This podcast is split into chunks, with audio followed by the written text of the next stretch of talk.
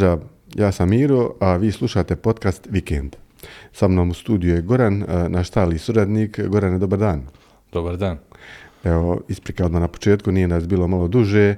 Imali smo neki obaveza i a, ti skupio neke džojstike, hotase, ušao si u svijet avio simulacija. O čemu se radi? Pa više na tvoj nagovor.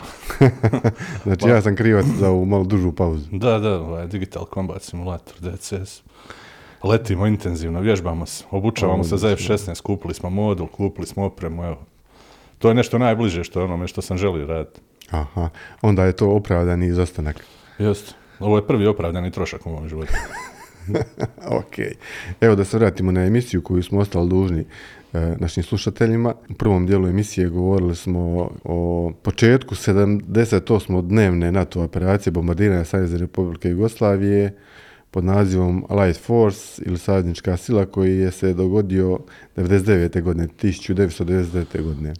Govorili smo o određenim političkim i ostalim preduvjetima koji su u konačnici doveli do ove vojne intervencije. Gore ne možeš nam reći e, e, malo više o tome što smo još govorili u prvom dijelu emisije, da se podsjetimo pa da možemo nastaviti sa ovim drugim dijelom emisije. Pa evo, mi smo u prošloj emisiji dali jedan kratak osvrt na genezu sukoba na Kosovu, u kom su stradali podjednako u nekoj većoj mjeri negdje Srbi, negdje Albanci, koji su tamo živjeli. Vidjeli smo kako je situacija u tadašnjoj južnoj srpskoj pokrajini polako dolazila do usijanja, posebno u tom razdoblju između 98. i 99 kada je prerastala u otvoreni rat između oslobodilačke vojske Kosova i jugoslovenskih policijskih vojnih snaga. Splet okolnosti događaja neminovno je vodio iz sfere terorističkih napada gerilskog rata koji je vođen u početku samoga sukoba u jedan širi ratni sukob većih razmjera.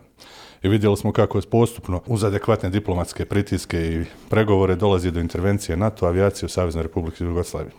Naš fokus u ovoj prvoj emisiji bio upravo na prvim danima rata s opisom događaja ratnih operacija, ali primarno u sferi govorili smo o zračnim, e, vazdušnim udarima i borbama. Pri tome smo se posebno osvrnuli na gubitke koje je prve večeri tih zračnih udara 25. marta 1999. pretrpjela lovačka komponenta avijacije Savezne Republike Jugoslavije, pri čemu smo detaljno opisali sve događaje vezane uz upotrebu tih toga prvoga dana lovačkih aviona MiG-29, 127. lovačke avijacijske skadrile Vitezovi kao i pojedine akcije gubitka koje su pretrpjeli jurišni segmenti ratnog vazduhoplovstva Savezne Republike Jugoslavije. Tokom udara na albanske pobunjenike poput akcije u reonu sela Likovac kod planine Čičevica, detalje smo pričali o tome kada je u jednoj takvoj akciji poginuo i komandant 241. lovačko-bombardirske avijacijske eskadrile Tigrovi, major Života Đurić. Inače, napomenuli smo to da je većina tih pilota, pa i major Života Đurić, završio školu u Mostaru, Maršal Tito gimnaziju. Pa je na taj način neka poveznica evo s nama.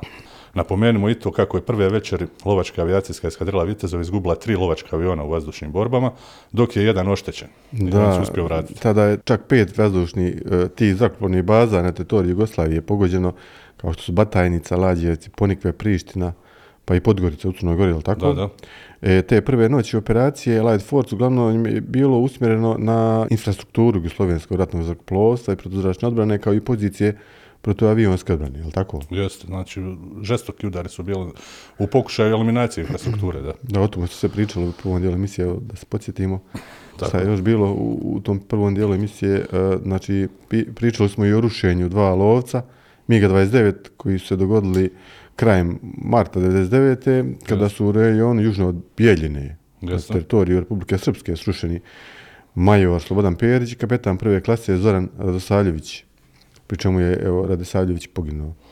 Nakon pogibije Zorana Radosavljevića, sve daljne aktivnosti lovačke avijacije su prekinute od strane Jugoslovenskog ratnog vazoplovstva, je li tako? Pa jeste, vidjet ćemo u daljem toku razgovora e, u jednom dijelu, znači oni su se ponovno aktivirali, dešavali su se neki letovi na tim kraćim relacijama, bilo je nekih dežura, a međutim bez ikakvog značajnog pomaka. Niti su ti lovci uspjeli izvršiti zahvat ciljeva, niti su uspjeli reagirati, niti, je, niti, je, niti su ti letovi imali neku značajnu važnost. Međutim, desilo se, navješćemo par primjera Mhm, oko ok. tih letova koji su... Uglav, uglavnom, slušatelji mogu sve ovo poslušati na SoundCloudu Tako. ili čak pogledati jedan video koji sam potrudio se prirediti na YouTube. Ima gdje su baš korišteni prizori i, i, i scene iz ove igrice koju smo na početku spomenuli, DCS. Da, Digital da, Combat tako smo je navukao, da.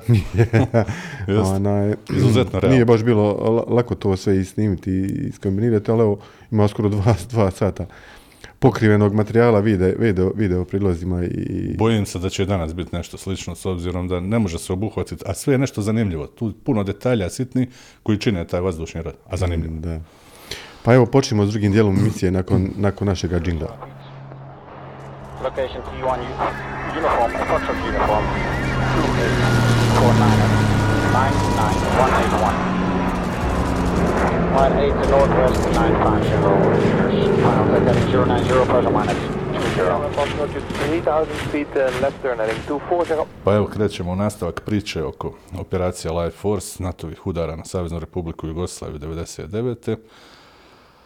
Tih dana, znači prema procjenama osmatračkih jedinica ratnog vazduhoplovstva i protuvazdušne odbrane Savezne Republike Jugoslavije, tokom prve noći, to je noć sa 24. na 25. marta 99. u vazdušnim udarima je bilo angažirano negdje oko 100 aviona savezničkih snaga, od kojih su 72 potvrđena i registrirana od jedinica za zračno osmatranje.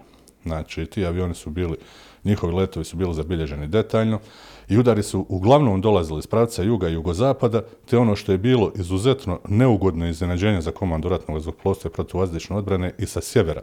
To jest prv- zemlja koja je najsvježija bila u NATO, Mađarska, ponudila je svoj zračni prostor na raspolaganje za NATO udare, što u Srbiji nisu očekivali.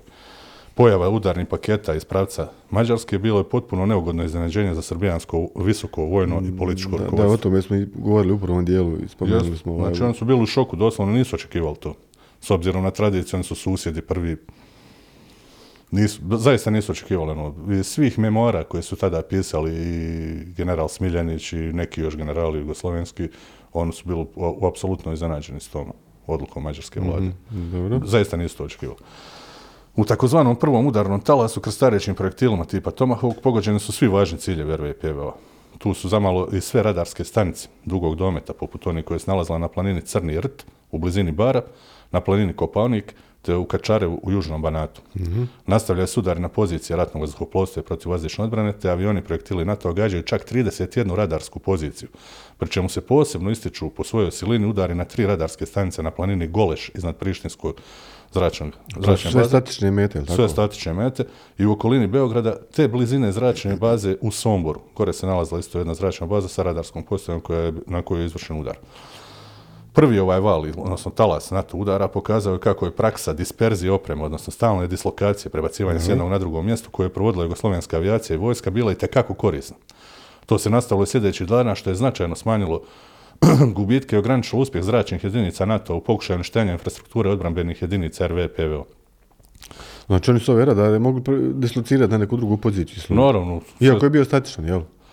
Za ove statične radare, odnosno radarske jedinice ne, ali ove male, znači jedinice brigade koje su bile protuzračne odbrane, protuvazdušne odbrane, znači Mhm. sa svojom opremom radarima koji su bili mobilni, su i prebacivali, pogotovo raketne jedinice. Znači Dobro, oni su stalno mijenjali svoje pozicije. Ali je veliki, veliki, Veliki radari, objekti su tu je gdje jesu, šta će. Ovi su naravno imali popis svih ciljeva već prethodno urađeni, tako da je uništenje bilo zagarantirano. Zanimljivo je znači kako su raketne jedinice ostale neoštećene, zahvaljujući upravo ovoj disperziji praksi. I oni su napustili sve svoje mirnodopske pozicije prije 20 sati te prve večere napada, 24. marta. Radarski sistem djelomično oštećen, ipak je ostao u funkciji. Znači, Znači vidimo ta, odmah ta prvi... mreža radarski... Jeste, vidimo odmah prvi neuspjeh operacije. Oni su očekivali da će njih za 24 sata prisliti na pregovore, znači udarima. Da će i oslijepiti radar. Pa da, uništit će sve, i napravit će. Rusva, Jović će sdignuti ruke i reći... Ali to se nije dogodilo. to se nije dogodilo. Ok. E, ozbiljan udarac ratnom vazduhoplovstvu i PVO dogodio se kad su NATO zrakoplovi gađali i vrlo ozbiljno oštetili e, remontni zavod Moma Stanojlović i tvornicu vazduhoplova Utva. Moma Stanojlović je bio glavni remontni zavod Jugoslovenskog ratnog vazduhoplovstva još od 70. godina. A Utvi je stradao veći broj lakih aviona i nešto civilnih, te 6 do 7 super Galebova G4 koji su u njihovim postrojenjima čekali na svoj remont.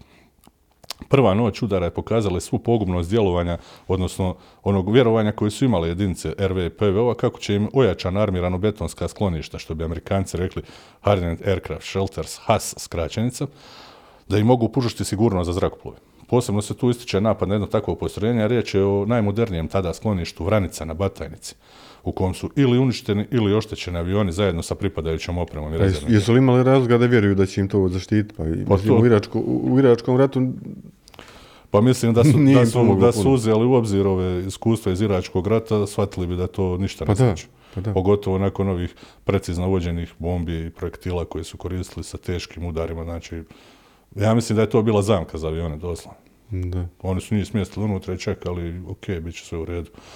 Jer pogodak u ovakvo sklonište u pravilu je znači samo jedno, to je uništenje ili oštećenje aviona i druge opreme, poput rezervnog naoružanja, pomoćnih kampanja i slično, sve ono što ti je trebalo za normalno funkcioniranje. To je sk- sklonište na otvorenom kao napravljeno neko be- betonski, Jeste, betonski oni, da, da. I mi- mene je to, mislim, neverovatno da niko nije vidio rezultate toga šta je se događalo 91. tokom prvog zaljevskog rata, kako su stradali avioni. Saddam Oni su Hussein. pravili posebne bombe upravo za takva skloništa. Upravo zbog toga, tačno. Da. i za podzemne objekte i sve ostalo. Bilo kako bilo, taj prvi dan nije ispunio očekivanja NATO, niti političkih krugova SAD-u koji su dakako očekivali da će jedan masovni udar privoliti Miloševića na kapitulaciju. Jutro nakon prvih udara general Veličković, koji inače bio jedan od bo- boljih njihovih generala, znači Ljubiša Veličković, kritizirao je postrojbe trećeg bataljona 250. raketne brigade, pitajući ih zašto nisu srušili niti jedan avion. Vidjet ćemo kasnije da je sudbina ovoga generala usko bila vezana uz raketne jedinice, PVO, jer je stradao na jednom takvom položaju. okej. I to je bio ujedno i najveći gubitak jugoslovenske vojske. Znači, jedan general je stradao na borbenoj poziciji protuzračne odbrane. To ćemo kasnije ova prva, prva noć udara, jesu oni koristili i, i, i onaj, pored Tomhavka i zrakoplove ove NATO, je li tako? Jesu, jesu. Znači, oni su, iznenadila se tu i Prvi val je bio opet rak- raketni napad, jel? Jeste, oni su očekivali da će ići jedan za drugim, međutim ovi su koordinirano vršili napade. Znači u vrijeme dok su i projektili dolazili, dolazili su i udarni paketi NATO-ve avijacije, znači to ih je iznenadilo. Očekivalo se da će biti prvi udar možda projektilima, pa će malo stati, pa će ići avioni ili obratno. Međutim, ovo je se desilo simultano u isto vrijeme. Mhm. Znači, Uigrano nešto. Uigrano, znači Amerikanci su to fino isplanirali, jer su oni znali već neko vrijeme. Ne neko vrijeme, već je godinu dana bila napeta situacija, očekivalo se da će... Pa vjerojatno imaju neke scenarije Naravno. koje razrađuju od prije Ali evo vidjet ćemo da ni oni nisu savršeni, znači Mhm. nisu to roboti kao što svi očekuju, Amerikanci pritisnu dugme i sve bude kako Pa treba. možda na početku bude u redu, ali kasnije kako se to Kasnije kako se odvija situacija, prilagođava se i neprijatelj. Istroši se i scenarij. Tako. Ima ona stara dobra stvar, znači ti se, ti se prilagođavaš svakoj novonastaloj situaciji, vrše se improvizacije, učiš u koraku. Evo, na primjer, prve noći su Srbijanci naučili da im ova ojačana armirano betonska skloništa ne znači ništa. I nisu i više držali u tome, jel? Doslovno, onda su pokušavali izvršiti nekakve prebacivanja, često su prebacivali aviona s jednog na drugi aerodrom, izmještala neka pomoćna letilišta. Pravili su im problem. Sami E, Jesu li imali skloništa kao, na primjer, ovdje u, u, u Mostaru što ima tamo? u- Podzemni objekt. Ja, ja, ja. Gdje su bilo u Prištini? Samo u Prištini. Dole, koliko ja znam da je bilo, znači, jedan podzemni objekat veliki. Batajnica, evo ova Vranica taj, znači, objekt koji su gađali tamo. Aha. Bilo je, bilo je nekoliko. Tu se ne može baš Ne ovakvog lako. tipa da je sad nešto bilo ono, Kao u Bihaću, na pa u. Bihaću to je univerzalni objekat, znači to je napravljeno jedan put tada i to je to. Aha. I dan danas ga raščićavaju, Aha. koliko je dobar. E sada kad... Idemo na drugi dan, jel? Da, znači rekli smo da ovo nije ispunilo svoje očekivanja, Veličković kritizira postrojbe ove trećeg bataljona 250. raketne brigade. Vjerovatno je bio jako neugodan, znali su ovi generali Pa dobro, general. podviknuti, opsovati, svašta nešto, ali su ga jako cijenili. Cijenili su ga i piloti i protivavijanske jedinice. Jako dobar pilot, inače na MiGu 29. Znači, letio je sve do, do smrti, što kaže. Drugog dana, 25. marta, operacija zračnih udara se nastavlja udarom na zračnu bazu Batajnica u, u 4 sata i 30 minuta, znači 16 sati i 30 minuta. U Has skloništima tom prilikom uništena su dva MiG-21 aviona, a dana 27. marta oko 17 sati i 20 minuta neutralizirana je peta raketna bojna 250. brigade na svom paljbenom položaju u blizini sela Progar u Sremu.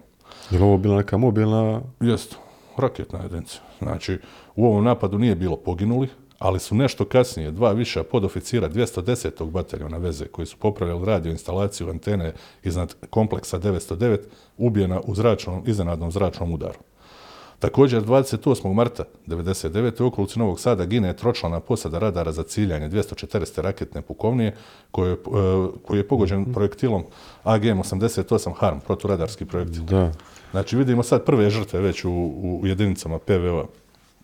Rad se zahuktava.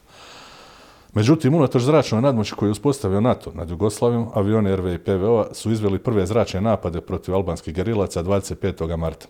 Udari su za cilj imali položaj OVK duboko na teritoriju Kosova. To je ona priča o kojoj smo govorili zadnji put.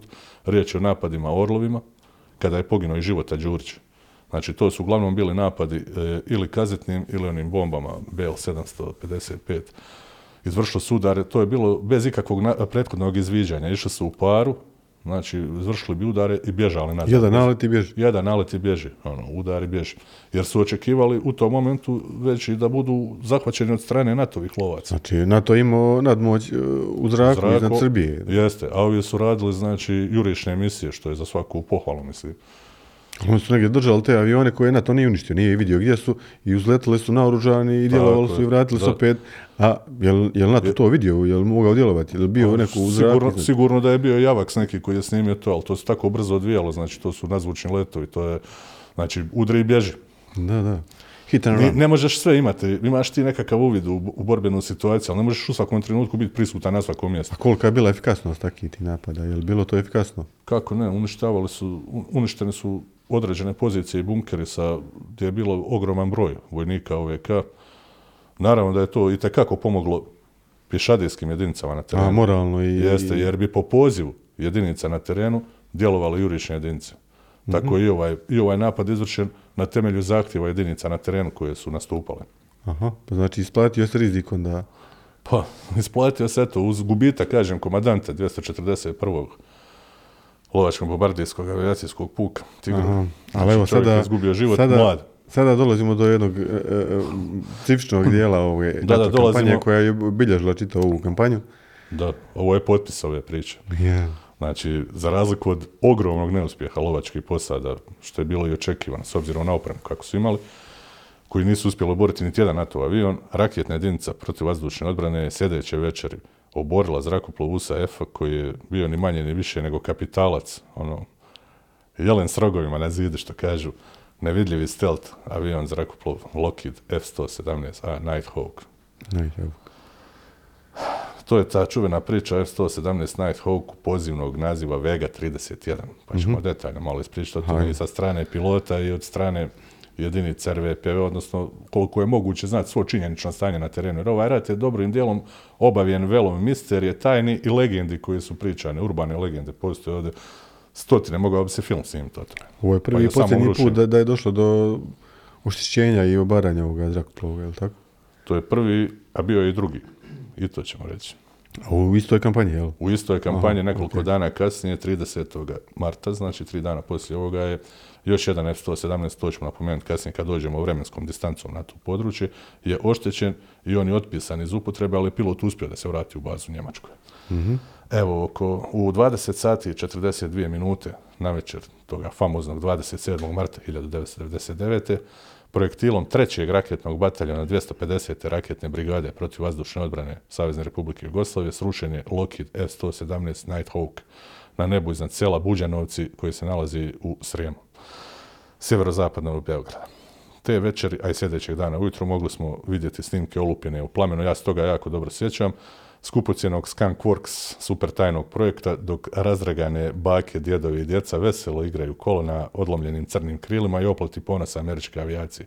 To je jedna onako postapokaliptična scena. Ja se sjećam, ujutro sam se probudio na televiziji CNN direktno imao prenos, odnosno navečer sam već vidio da je riječ o F-117 s obzirom da je snimljena olupina u mraku koja gori i vidjeli se neki serijski brojevi i kotači koji su bili karakteristični. Bijeli stajni trap, vidio sam crnu ogromnu površinu olupinu letjelce koja je gorila, a ujutro sam bio 100% siguran, odnosno već je bilo potvrđeno, gdje su ovi skakali, plesali na oplati, svirala je neka harmoničica, bilo je tu i vojnih, vojnog osoblja, ljudi su kidali komade aviona za suvenire i sve ostalo. Odakle je došao ovaj F-117? Pretpostavljam da iz, iz Bosne ili je iz Mađarske. mislim da je ovaj iz njemačke zračne baze, da je prešao preko gore, znači od sjevera je krenuo. I sada... Preko e, Hrvatske, vjerojatno. Da. Da, da, Evo, baš gledam na karti gdje je ovaj Buđanovci. Buđanovci, To je negdje malo, malo, malo, malo južnije od autoceste Beograd-Zagreb. Beograd, Zagreb jeste koja se nalazila Između Srijemske Mitrovice i E, Beograda. 50 mislim da je oznaka. Sada, znači, za Srbe u globalu to postoje najznačajniji događaj cijelog rata. A dan danas je i e, objekt nacionalnog ponosa u Srbiji. Poznat je i grafit iz tih dana koji je osvanuo na jednoj od beogradskih fasada. Oprostite nam, nismo znali da je nevidljiv. Znači, to je malo humora u tom, u tome jadu koji se dešavao tih dana. A da kako riječ je o nesumnjivo velikom uspjehu jedinica RV i PVO i bio je izvjesna doza adrenalina koja je do neslučajnih razmjera podigao moral srpskim snagama u tim danima rata. S druge strane bio je to infarktni šok za NATO i američku avijaciju u svakom pogledu. Ono čega su se pribojavali na zapadu postalo je realnost, a to je ona nesretna okolnost koja je se pokazala kako je moguće da jedan tako napredan vazduhoplovni sistem najnovije generacije, zamalo bi rekli NLO, bude srušen iznimno zastarjelim PVO projektilom uz upotrebu isto tako zastarjelog radarskog sistema. Godinama nakon sukoba, Amerikanci su u razgovoru sa srpskim kolegama saznali kako je 280. ELINT centar, to je Electronic Intelligence, elektronsko izviđanje, RV i PVO, obavještajnim presretanjem komunikacije uspijevao čitavo vrijeme pratiti stealth avione. Unatoč tome što su piloti nevidljivih aviona disciplinirani da ne uspostavljaju komunikaciju tokom leta, e, piloti i posade drugih vrsta zrakoplova često su komentirali njihovu pojavu u zraku. Tu moramo istaknuti neodgovorno ponašanje posada za pretakanje gorivom u zraku KC-135 tankera, zatim znači posade avi- e, pilota na onim EA-6B prowlerima, avionima za elektronsko ratovanje i ostalo, koji bi kad bi vidjeli te avione doslovno komentirali to u zraku, tako da Pa su to mogli sve da- moglo čuti i slušati. tako, je, da. Takve komentare su davale posade, znači, a i piloti ovih rutinskih Combat Air Patrol misija i pukovnik Vujić, koji je komandovao tim 280. Melin centrom u RRV PVO, tokom operacije Saveznička sila, potvrdio je kako su pripadnici tog centra identificirali ukupno 279 letova nevidljivih aviona Lockheed F-117A tokom cijele kampanje. 27. marta najmanje pet nevidljivih lovaca Lockheed F-117 Nighthawks identificirani na nebu iznad Srbije, odnosno iznad Jugoslavije. A informacije o njihovoj prisutnosti proslijeđene su kao operativnom centru negdje oko 19.38 sati. Pukovnik Dragan Stanković, koji je kao zamjenik zapovjednika predvodio 250. brigadu raketnu, tokom cijele operacije kazao je kako je naredio da njegove raketne jedinice uđu u najviše stanje borbene gotovosti, odnosno spremnosti, nakon što je primio informaciju o prikupljanju jednog udarnog paketa u blizini Beograda. Na vatrenom položaju Šimanovci u blizini ove autoceste koju si ti spomenuo, Beograd-Zagreb, u pripravnosti za lansiranje bilo je treći raketni bataljon pod komandom pukovnika Zoltana Danija, inače Mađara porijeklom. Famozni taj Lockheed F-117 kojim je upravljao pilot Dale Zeljko, gađao je podzemni kompleks 909 na Straževici sa dva precizno vođena projektila PGM G- GBU 10 Payway. Riječ je dakle o američkoj laserski vođenoj bombi serije Payway temeljenoj na bombi opće namjene MK-84, ali s mogućnostima laserskog traženja i krilima za navođenje. Zanimljivo je reći i to kako je prvu identifikaciju aviona treći raketni bataljon u stvari primio od radioamatera, a ne od operatera vazdušnog osmatranja. Ovdje opet ističemo ono što smo zadnji put govorili, veliku ulogu radioamatera u obavještavanju, odnosno pozicioniranju udarnih paketa NATO-a. Često puta bi radioamateri iz susjednih zemalja dojavljivali radioamaterima u Srbiji koji bi te informacije dalje prosljeđivali operativnim centrima i komandama. U 20.40 sati radar za ciljanje trećeg raketnog bataljona locirao je metu koja se kretala izvan svoje zone na neki 150 stupnjeva i udaljenosti od oko 18 km. Minut kasnije bio je na 195 stupnjeva udaljenosti od 23 km, znači udaljava se. Potpuno vidljiv na ekranu radara za ciljanje. Unatoč svemu posada raketaša je radila na praćenju svog cilja. Kad se pojavio na drugom radaru ove postrojbe, izdana je naredba za otvaranje vatre. Dvije rakete tipa Neva lansirane su u azimutu od 245 stupnjeva na udaljenost neku od 12 km. U 8.42 sata, samo 18 sekundi nakon lansiranja, prvi od projektila, imamo čak i serijski broj, u knjizi Toma Coopera se navodi serijski broj ovog projektila, NŽ7433. Pogodio je svoj cilj. Radarski zaslon pokazivao iznenadno povećanje radarskog odraza, koji je nastao naravno kao rezultat eksplozije. jel? F-17, F-117 Nighthawk je pogođen dok je letio na visini od nekih 7000 metara i to procijenjenom brzinom od 250 metara u sekundi. Nije neka velika visina. Pa nije, mene je isto iznenadilo. Što letio tako nisko. Pa imam osjećaj da su očeli jako sigurno. Ja, ne, nevidljivi smo, možemo kako Da. hoćemo. Odmah nakon istorijskog uspjeha treći raketni bataljon Danija Zoltana je pokušao par, e, zapakovati sve svoje projektile i opremu krećući se prema drugom pajbenom položaju 22 i 30 sati, što je bila praksa. Od- Znači, od- pa, odlična dislo- potez, da, odlična strategija, znači dislokacija. Znači ovaj F-117, on je vraćao se sa bombardiranja ili je išao na bombardiranje? On je uradio bombardiranje i vraćao I sad se vraća. Znači, gađao je objekat na Straževici 909, znači sa dvije ove precizne bombe je i u ovaj povratku su ga dočekali. Južno od Beograda. Jeste. I u povratku su ga dočekali i dobio je pušima. E sada, nevidljivi avion se e, srušio neposredno u blizini malenog sela Buđanovci koje će ostati zabilježeno u povijesti ratovanja To je ta slika ujutro, znači, Na Google Maps ima i piše čak mjesto pada F-117 Jeste. neko tagirao. I vidjeli smo, ja se sjećam dobro te scene da je to bilo neko kišno jutro, znači odnosno bilo je blato, užasno, znači taj avion, znači sama abstraktna scena, znači najmoderniji komad opreme je u blatu u Buđanovcima. Ja sam bio u šoku, ono, sjedim gledam i ne mogu da vjerujem. Pilot potpukovnik Del P. Zeljko, odnosno Zelko, poznat kao, još kao Sugar D, Šećer D, pozitivnim pozivom Vega 30, eh, sa ovim pozivnim znakom Vega 31, uspio se katapultirati iz gorećeg aviona. On je pogođen, ja mislim, ako se dobro sjećam, u lijevo krilo, pa je ono otpalo. I on se katapultira i njegov avion F-117A serijskog broja 820806 pripadao je 8. eskadrili 49. borbenog vinga baziranog u zračnoj bazi AFB Holoman u SAD-u. Konkretno ovaj avion je letio čak 39 borbenih misija u Iraku 1991. godine za vrijeme Prvog zaljevskog rata. Mnogo godina kasnije, dok je Zelko bio u gostu u Beogradu, upoznao je pukovnika Danija Zoltana, čiji su ga vojnici oborili i tom prilikom je prepričao finale, finalne trenutke njegovog naleta iz njegove perspektive. Znači, poznali su se i, i pilot i ovaj... Jesu, snimljen je dokumentarac koji se zove Second Meeting ili drugi sastanak, gdje, su, gdje je Zelko došao u Beograd da se upozna s čovjekom koji ga je oborio, odnosno komandantom jedinice. A ovo je tad u tom momentu radio u nekoj pekari. On to prijateljski tako. Našli se nije dvojica, ovaj mu napravio tortu čokolade u obliku F-117, to je tako paradoksalna scena da je za ne povjera. Ovaj hoda ulicama Beograda, ovaj nam pokazuje, narod, narod se rukuje sa njim, znači bilo je ono baš, I zna narod ko je on, šta je. ko znaju što. Pa desilo se.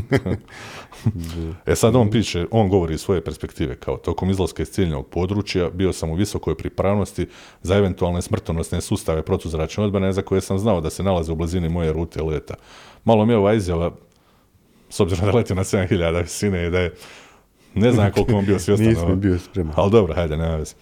Kad sam bio otprilike 20 milja zapadno od Beograda, odmah nakon agresivnog desnog skretanja prema sjeverozapadu, pogledao izvan kokpita na neki 4 sata s njegove desne strane. To znaju ovi sad što lete na DCS-u, kako to izgleda. Da. Jeste. Pogledao je i, jer je znao kao, znao sam da je vaš sistem SA-3 otprilike u tom reonu, izjavljuje Zelko. Čim sam pogledao dole, vidio sam dvije rakete koje su lansirale na mene i odmah sam znao da će moj zrakoplov biti pogođen. Ovo mi Zar, zanimljiva zar on nije imao neki sustav koji njemu govorio da, da, ga, da je označen, da je Pa jeste, zaključan? pa jeste, ali evo, ovo je, mislim, ja sad, ovo je njegove, njegove su riječi, sad meni ništa nije jasno.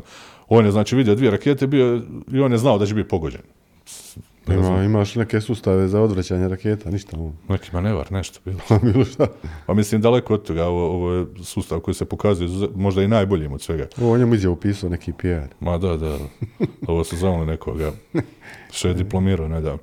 I nakon što ga je pogodio ovaj Neva projektil, Zelko je izgubio kontrolu nad avionom, vidio da avion ne upravlja, samo je prije skakanja uspio je preko radija javiti čuvene riječi Vega 31 pada, idem dolje. Shutdown. Shutdown, sve je bilo gotovo. Zeljko dalje je kazao da, iako nikad cijele noći nije gubio nadu, zaista nije očekivao kako će biti spašen. Najmanje je očekivao da će preživjeti obaranje i skakanje. Ono, kad je već iskočio konta, ako sad sletim dole, šta će se desiti, to će me zarobiti. Pilot uključio ovaj svoj neki far na 243 tisuće MHz minutu nakon iskakanja. Njegov je signal bio identificiran od strane britanskog E3 AVAX-a, pozivnog znaka Magic 86. AVAX koji je pratio situaciju je otkazao udarni paket aviona koji je trebao ući u jugoslovenski zračni prostor i naručio 4 F-16 i 2 F-15 koji će organizirati misiju, znači bliske zračne potpore u području oko mjesta pada. Uskoro je došlo do masovnog okupljanja zrakoplova USF angažirane u operaciji lociranja. To je Znači, trajalo. operacija, samo je sad Da, da, izvucite čovjeka odmah. Znači. Dobro. U samom početku, znači, angažirani su 4 F-15 i Eagle, znači 4 S, SEAD F-16 CJ i 2 EA-6B Prowler. Četverosjedi zrakoplovi za elektronsku borbu. Zrakoplov ABCC, to je Airborne Battlefield Command and Control Center. Riječ je o zrakoplovu E EC-130E, elektronska verzija Herkulesa transportnog Herkules. Došao je znači u reon Bijeljina zvornik iznad Bosne i Hercegovine. Sedam patrola aviona A-10 Thunderbolt u razmacima nekim 10-minutnim intervalima pretraživalo su šire područje pada oko mjesta nesreće. Ali su uglavnom, znači, uh, znači sedam čak, kolika je važnost samog pilota, znači. Da su oni, Veća koncentracija aviona je sada tu bila Jeste, nego u napadu na Beograd. Pa eto. Znači, uključena je čak i topovnjača AC-130, isto, znači, top verzija Ako se neko primakne pilot. Da, da.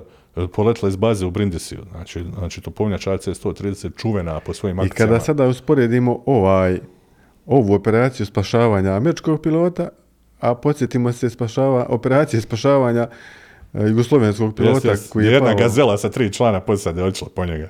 Ja, pa ona, na- iznad ko stvarno nije niko ni spašavao. Nije, sam. onaj čovjek iskočio i ono su da je mrtav. Šta je rekao onaj general, kaže, "Št- zar bi ja trebao rizikovati ljude Ja. da, da tebe spasim. Ja, je, ono, snađi se. Ali eto i ona, i ona je preživio s našom. Preživio čovjek, mislim, ono je strašno. Ja ne znam uopće kako je uspio se locirati doći do pristinskog aerodroma svaka čast. Ono, mislim, čo- čovjek naoružan. neprijateljski teritorij. Ja, ja, s jednim pištoljem, ono, da. Još Ali je evo- naišao na, na ali, ali evo kako to Amerikanci? Amerikanci to, znači do 23 sata, 4 F-15C, 3 F-16C, 3 F-15E, 2 EA-6B i dva helikoptera MH-53J okupila se se u tom području oko mjesta nesreće, ali za sada još uvijek izvan jugoslovenskog zračnog prostora, znači u BiH. Ali I ovi su bili- A10 isto tako. A-10 su već nadletali tamo. Aha, oni su, oni su jedini bili onda Da, da, da. I sad ovi su, znači, okupili se oko mjesta nesreće, ali za svaki slučaj, znači, izvan jugoslovenskog zračnog prostora, izvinite, molim, dok ne dobijemo naredbu. I posadi, znači, KC-135R stratotankera, koji je poletio iz zračne baze Moron u Španjolskoj, kontrolor Avaxa naredio je da napusti područje punjenja goriva i odmah krene u sjeveroistočnu Bo- Bosnu i Hercegovinu. U akciju spašavanja uključili su se zbog punjenja goriva za avione A-10 oko mjesta nesreće. Znači, taj KC-135 biva prebačen u zonu djelovanja iznad Bosne i Hercegovine. Znači, od, o, obustavljaj sve operacije, idemo ovamo, ovo se mora riješiti. Pilota se Nikad više aviona nije bilo za Ne. BiH. E sada, ovo je vrlo važan lik. Pilot A-10 sa kodnim imenom Sandy 51 postao je zapovjednik na mjestu događaja tokom akcije spašavanja. Znači, odmah mu je dodijeljena funkcija zapovjednika. Dobro, to je neka uigrana... Da, da. Glavni prioritet USAF-a bilo izvući oborenog pilota na sigurno. Sve ostale operacije postaju sekundarne. Akcija spašavanja bila je vrlo uspješna, unatoč nedaćama u njezinoj organizaciji u noći sa 27. na 28. marta. Vidjet ćemo i kako. U noći 27. ožujka u, u 20 znači neđe oko 20 sati, ne znam koliko je bilo 20 sati, e, SOS Special Operation Squadron e, eskadrila za specijalne operacije posada u kojoj je kapetan Car- Cardozo bio voditelj leta spasilačkog paketa, poletila je iz Brindisija u helikopteru za pretragu i spašavanje MH-53M. Pratitelji su mu bili MH-53J iz 21. SOS-a kojim je upravljao kapetan Sean Cameron i MH-60G iz 55. SOS-a kojim je upravljao kapetan Chad Franks. Dok je let tri helikoptera nastavio prema Tuzli, posjeda su prijavili NATO Avaksu koji je nagledao udare te večer. Vrijeme u regionu bilo izuzetno loše, evo sjećam se dobro s pljuskovima, pa je ono blato u Buđanovcima ujutro bilo, i iznimno slabom vidljivosti. A mnogi su udari toga dana i otkazani. Proljetne kiše. Jest. Fina. Mislim, spasilačke kiše za većinu ovih gradova u Srbiji, jel? Cardozo i njegova grupa sletili su u Tuzlu i odmah krenuli napuniti spremnike goriva, znajući šta ih čeka. Sad kasnije spasilačke ekipe kreću u misiju. Tri helikoptera ubrzo su poletili prema sjeveru gdje je zrak bio čista, noćna vidljivost dobra. Tokom leta imali su poteškoće u uspostavljanju komunikacije sa pilotima A-10 i drugim zrakoplovima potpore. Na tlu Zeljko je mogao koristiti svoj GPS uređaj za određivanje lokacije. Prijavljeni položaj potvrdio je voditelj leta pilot A-10 kapetan John Cherry, to je ovaj lik o kome smo govorili, koji je u letu imenovan za zapovjednika akcije spašavanja i on je uspostavio radijsku komunikaciju sa Zeljkom i potvrdio njegovu autentičnost. Pri čemu je potvrdio kako je Vega 31, odnosno Zeljko, bio na tlu južno od grada Rume. Spasilački paket u međuvremenu konačno dobiva odobrenje za prelazak u srbijanski zračni prostor. Cherry je obavijestio Cardoza i njegove o planu spašavanja, rekao je Cardozu da ga nazove kad su bili dvije milje od Zeljka i da mu on kaže da uključi signalni uređaj. Tim od tri helikoptera spušta se na neki 50 stopa iznad zemlje i nastavlja let prema Zelku. Nekoliko puta Cardozo je morao povećati visinu na 100 stopa kako bi izbjegao prepreke i naseljena područja, pošto je to jako nizak let. Dvije milje od Zelkove lokacije spasioci su ga uspjeli kontaktirati, ali nisu ga mogli vidjeti. Znači sad sve više je problema u tome letu. Vidjet ćemo znači, da, da nisu baš u zapovjedništvu bili sretni sa razvojem operacije. O, od Tuzle do Buđanovaca 100 km. Da. Zeljkov infracrveni stroboskop uređaj bio je neispravan i nije mogao locirati svjetleće rakete. Znači, Cardozo timu je rekao da ispali otvorenu raketu, imao je jednu onu iz ruke što se može ispucati. Na Znači, vijačku. Da, da, flare. Što je on učinio, inženjer leta na MH60 primijetio ga je odmah. To je onaj sa strane na, na, na pokretnim vratima što sjedi. Jeste, jest, odmah ga je snimio.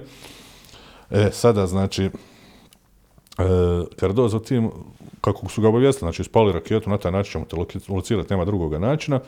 I ovaj upletio, krenuo je prema VG-31 i odmah usmjerio svoj helikopter. Franks je letio kako bi prišao od Louis, letio što moguće bliže Zeljku, izvan putanja lopatice rotora, kako ga ne bi zahvatili. Ne vidiš ti u mraku šta se događa. Osoblje je brzo izašlo, pomoglo Zeljku da se ukrca u spasilački helikopter i 45 sekundi nakon slijetanja Franksov helikopter bio je u zraku. Kapetan Cardozo s kodnim imenom Magic obavještio je britanske kontrolore leta na NATO-ovom E3 Avaksu da je PC Precious Cargo, znači dragocjeni teret bio ukrcan i izlazio iz Srbije. To je njihova oznaka bila. PC je unutra i Ja, E, slang. Idemo, jest. Poslije iscrpujuće misije od punih pet i pol sati, Cardozo s lim je, tim je sletio sigurno u Tuzli. Nakon uspješnog izvlačenja, drugi borbeni avioni počeli su se povlačiti iz jugoslovenskog zračnog prostora prije zore. Znači, izašli na misiju. da, da, ali svi su bili angažirani samo da njega iščupaju. To je bilo vrlo važno. Avion je stradao, šta ćemo, ali pilot je neprocjenjiv. Da, pa dobro. Tako se gleda na to. Znači, nije ono, malo vas je gine, malo vas gine. znači, ima, ima to čud, je NATO, čudne navike. NATO-va doktrina. Da, da, čudne navike imaju jugoslovenski oficira, a čudne navike imaju i američki. Kad gledaš, kad ih usporediš, tu je velika razlika. Bar u što se tiče cijenjenju kadrova. Što smo vidjeli kasnije u mnogim pritužbama, mnogi piloti se kasnije ka, žali na tretman, žali na pristup visokog oficirskog kadra i to je sve istina bilo. Znači, ti ljudi su bili bahati u dobre dobe. E sada, predsjednik Bill Clinton, čuveni predsjednik, bit će poznat po aferi sa onom Monikom Levinski, osobno je telefonirao i zahvalio komandantima jedinica koje su sudjelovale u Zeljkovom spasavanju. Znači, kao ono, bravo momci, jer kad te američki predsjednik pohvali, dobiješ poseban booster. Tako da je on to... Toliko je značila ova akcija, ja. Kako ne? E, prema obavještenim podacima, sada govorimo o RV PVO Jugoslovenskoj, pilot je spašen nakon što je proveo čak 7,5 sati na tlu Srbije. Na neki 3,66 km od mjesta nesreće i na lokaciji oko 500 metara od ovog autoputa Beograd-Zagreb koji si spomenuo malo prije. Također, helikopter je dva puta sletao, što sugerira prema njima kako je netko od spasioca bio zaboravljen na zemlji. To Pa je izvještaj jugoslovenski. Jugoslovenski, jer nema razloga da se ovi vraćaju dva puta. Znači, neko je ostao sigurno ono iz gunguli, iz brci, da samo njega, to možda je čovjek ostao u pozadini, onda Kad se se prebrojali, vidjeli faline. da, da. To je ono kad smo mi išli na ekskurziju, pa jedan momak ostao u nemu. Ali dobro, mi smo se odmah vratili isto, po njega sat i pol poslije. Unatoč uspjehu, znači same operacije, izvođenje je trajalo dugo, uz značajne poteškoće u komunikaciji i greške u identifikaciji. Bez obzira na sve, više aviona Stealth F-117 nastavilo i kasnije djelovati i izvršavati misije nad Srbijom sve do kraja operacije Light Force. Često su korišteni protiv najtežih ciljeva, znači najbolje branjeni ciljeva. Međutim, šest godina kasnije, nakon daljnje analize, uključujući iskustva američkih snaga iz kampanje 99. odlučeno je da F-117 Nighthawk treba povući službe u SAF. A evo, zanimljivo je ovo što, zadnje što spomenuo. Jugosla, Jugoslovenska, negdje sam pročitao da Jugosloveni, kao oni su rekli da mi nismo ni pokušavali tražiti ovoga pilota što je pao dole. Pa jeste, sad to S meni... obzirom na ovo šta je bilo u zraku iznad tog pilota, bolje i da nismo Pa bolje da pokušavali. nisam, vidjet ćemo kasnije u spašavanju pilota koji je srušen na F-16. Dobro? Znači, taj spasilački tim nije prošao oko ovaj. Aha. Na njega je otvorena vratra čak iz tri prenosna lansera. I onda su pucali sa zemlje. Ne- nekoliko puta su bili izloženi udaru sa zemlje. Bili su u totalnom šoku. Znači, ovo, toga ćemo doći. Do toga ćemo Do toga doći. Znači, ovi su imali relativno lak zadatak. I u tom relativno lakom zadatku se došlo do takve konfuzije da je to bilo zastrašujuće. Pa dobro. E, i uz angažman, ogroman angažman. Zamisli, tu je bilo, znači, angažirano više od 20 letjelica na njegovom spašavanju. Što stratotankera, ovih, što uh, Avaksa, To je što zapovjedni centar. čitavo, zapovjedni da, centar, znači, Koji sve to koordinirao. Ja. ABCCC je došao, znači, elektronski Herkules, svi su tu bilo, ono, znači, dajmo ruke da se čovjek izvuče. Kolika je važnost obučenog pilota i to pilota koji leti na modernom naprednom sistemu. Nije F-117 lako letjeti. To je leteća cigla. Godine i godine školovanja. Godine i godine školovanja, pristupa, u, ulaganja. Znači, država je ulagala u tog čovjeka. Nažalost, država je ulagala i ove ljude koje su tretirali kao topovsko mjesto tamo u Srbiji. Isto. Znači, nisu ni ovi besplatno dobili školovanje. E sada, malo ćemo nešto o ovom učinku što kažu, ovo sam nazvao, ovaj, ovaj dio sam u glavi locirao kao učinak, jel? Prvi dan operacije je pokazalo se kako za većinu ovih statičnih ciljeva jedna bomba nije bila dovoljna za njihovo uništenje. To sad NATO uči u ovom ratu. Prilagođava se. Prilagođava se. Pogotovo znači kad se uzmu u obzir veliki vojni kompleksi, skladišta, vazduhoplovne baze, centri i tako dalje. Također, ono što oni nisu očekivali, a ovi su radili, većina statičnih meta bila je uglavnom ispražnjena prije udara, tako da su bile minimalne žrtve. Pa jesu li očekivali on to da će uraditi Srbija? Pa naravno da jesu. Ja- mislim, e, čak sam negdje pročitao prije samog, prije same operacije, da je osoblje koje je planiralo napade sve bilo upozoreno da to nije Irak. Znači da je srbijanska vojska ozbiljna vojska. Možemo mi to sad gledati s ove distance kako god hoćemo. Ja smatram, moje lično mišljenje, da je vojska Jugoslavije bila ozbiljna vojska, ozbiljna neprijatelj, bez obzira na sve. Svi piloti, uključujući pilota koji je srušio Milenka Pavlovića i pilota koji je srušio Zorana Radosavljevića, svi su isticali svoj, svoju zabrinutost i opravdani strah od djelovanja jedinica protuvazdušne odbrane, pogotovo raketnih jedinica. Jer je vojska Jugoslavije imala strašno dobro razrađenu strategiju primjene raketnih jedinica, koje su često pita znale biti u koliziji sa snagama u vazduhu, dešavalo se i prijateljske vatre i svega, što je normalno da se dešava u ratu. I normalno da će Amerikanci djelovati na sisteme veze i na sve ostalo što se događa. Ali ti kažem, najbolja primjena, sigurno puno bolja primjena nego iračke vojske. Dobro. I oni su njih upozorili, ovo, ovo nije Irak, idemo u napad na jednu ozbiljnu, organiziranu vojnu strukturu koja ima sva tri roda vojske, koja je dobro ukopana, locirana, bazirana, koja se premješta. su već- Prilagodljiva. prilagodljiva, adaptivna, uči, ima ratno iskustvo već osam godina unazad. Znači od 92. neko već tamo ratuje. Ja, Neki ja. komadanti su tu, neki piloti koji su psi rata, kako ih je nazvao. I ovaj general Wesley Clark u jednoj emisiji rekao kao lako ćemo izaći na kraj s ovim pilotima migovima 29 i izašli smo na kraj s njima prvi dana rata, ali ovi piloti na Orlovima i Galobima to su goddamn dogs of war. Prokleti psi rata, znači ljudi koji su, koji su obučeni za ovakve stvari, koji su već to praktično primjenjivali dugi niz godina.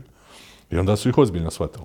E sada, gubitak jugoslovenskih migova 29 i sada kažemo već USAF-ovog F-117A samo su potvrdili kako sukob se ne smiruje, nego vodi u daljnju eskalaciju i radikalizaciju. Radi ojačanja i dodatnih snaga nosač, znači i dodavanja dodatnih snaga, nosač aviona USS Theodore Roosevelt krenuo je, koji je bio pošao prema Persijskom zaljevu, dobiva naredbu da se vrati u Jadran i da se uključi u borbu.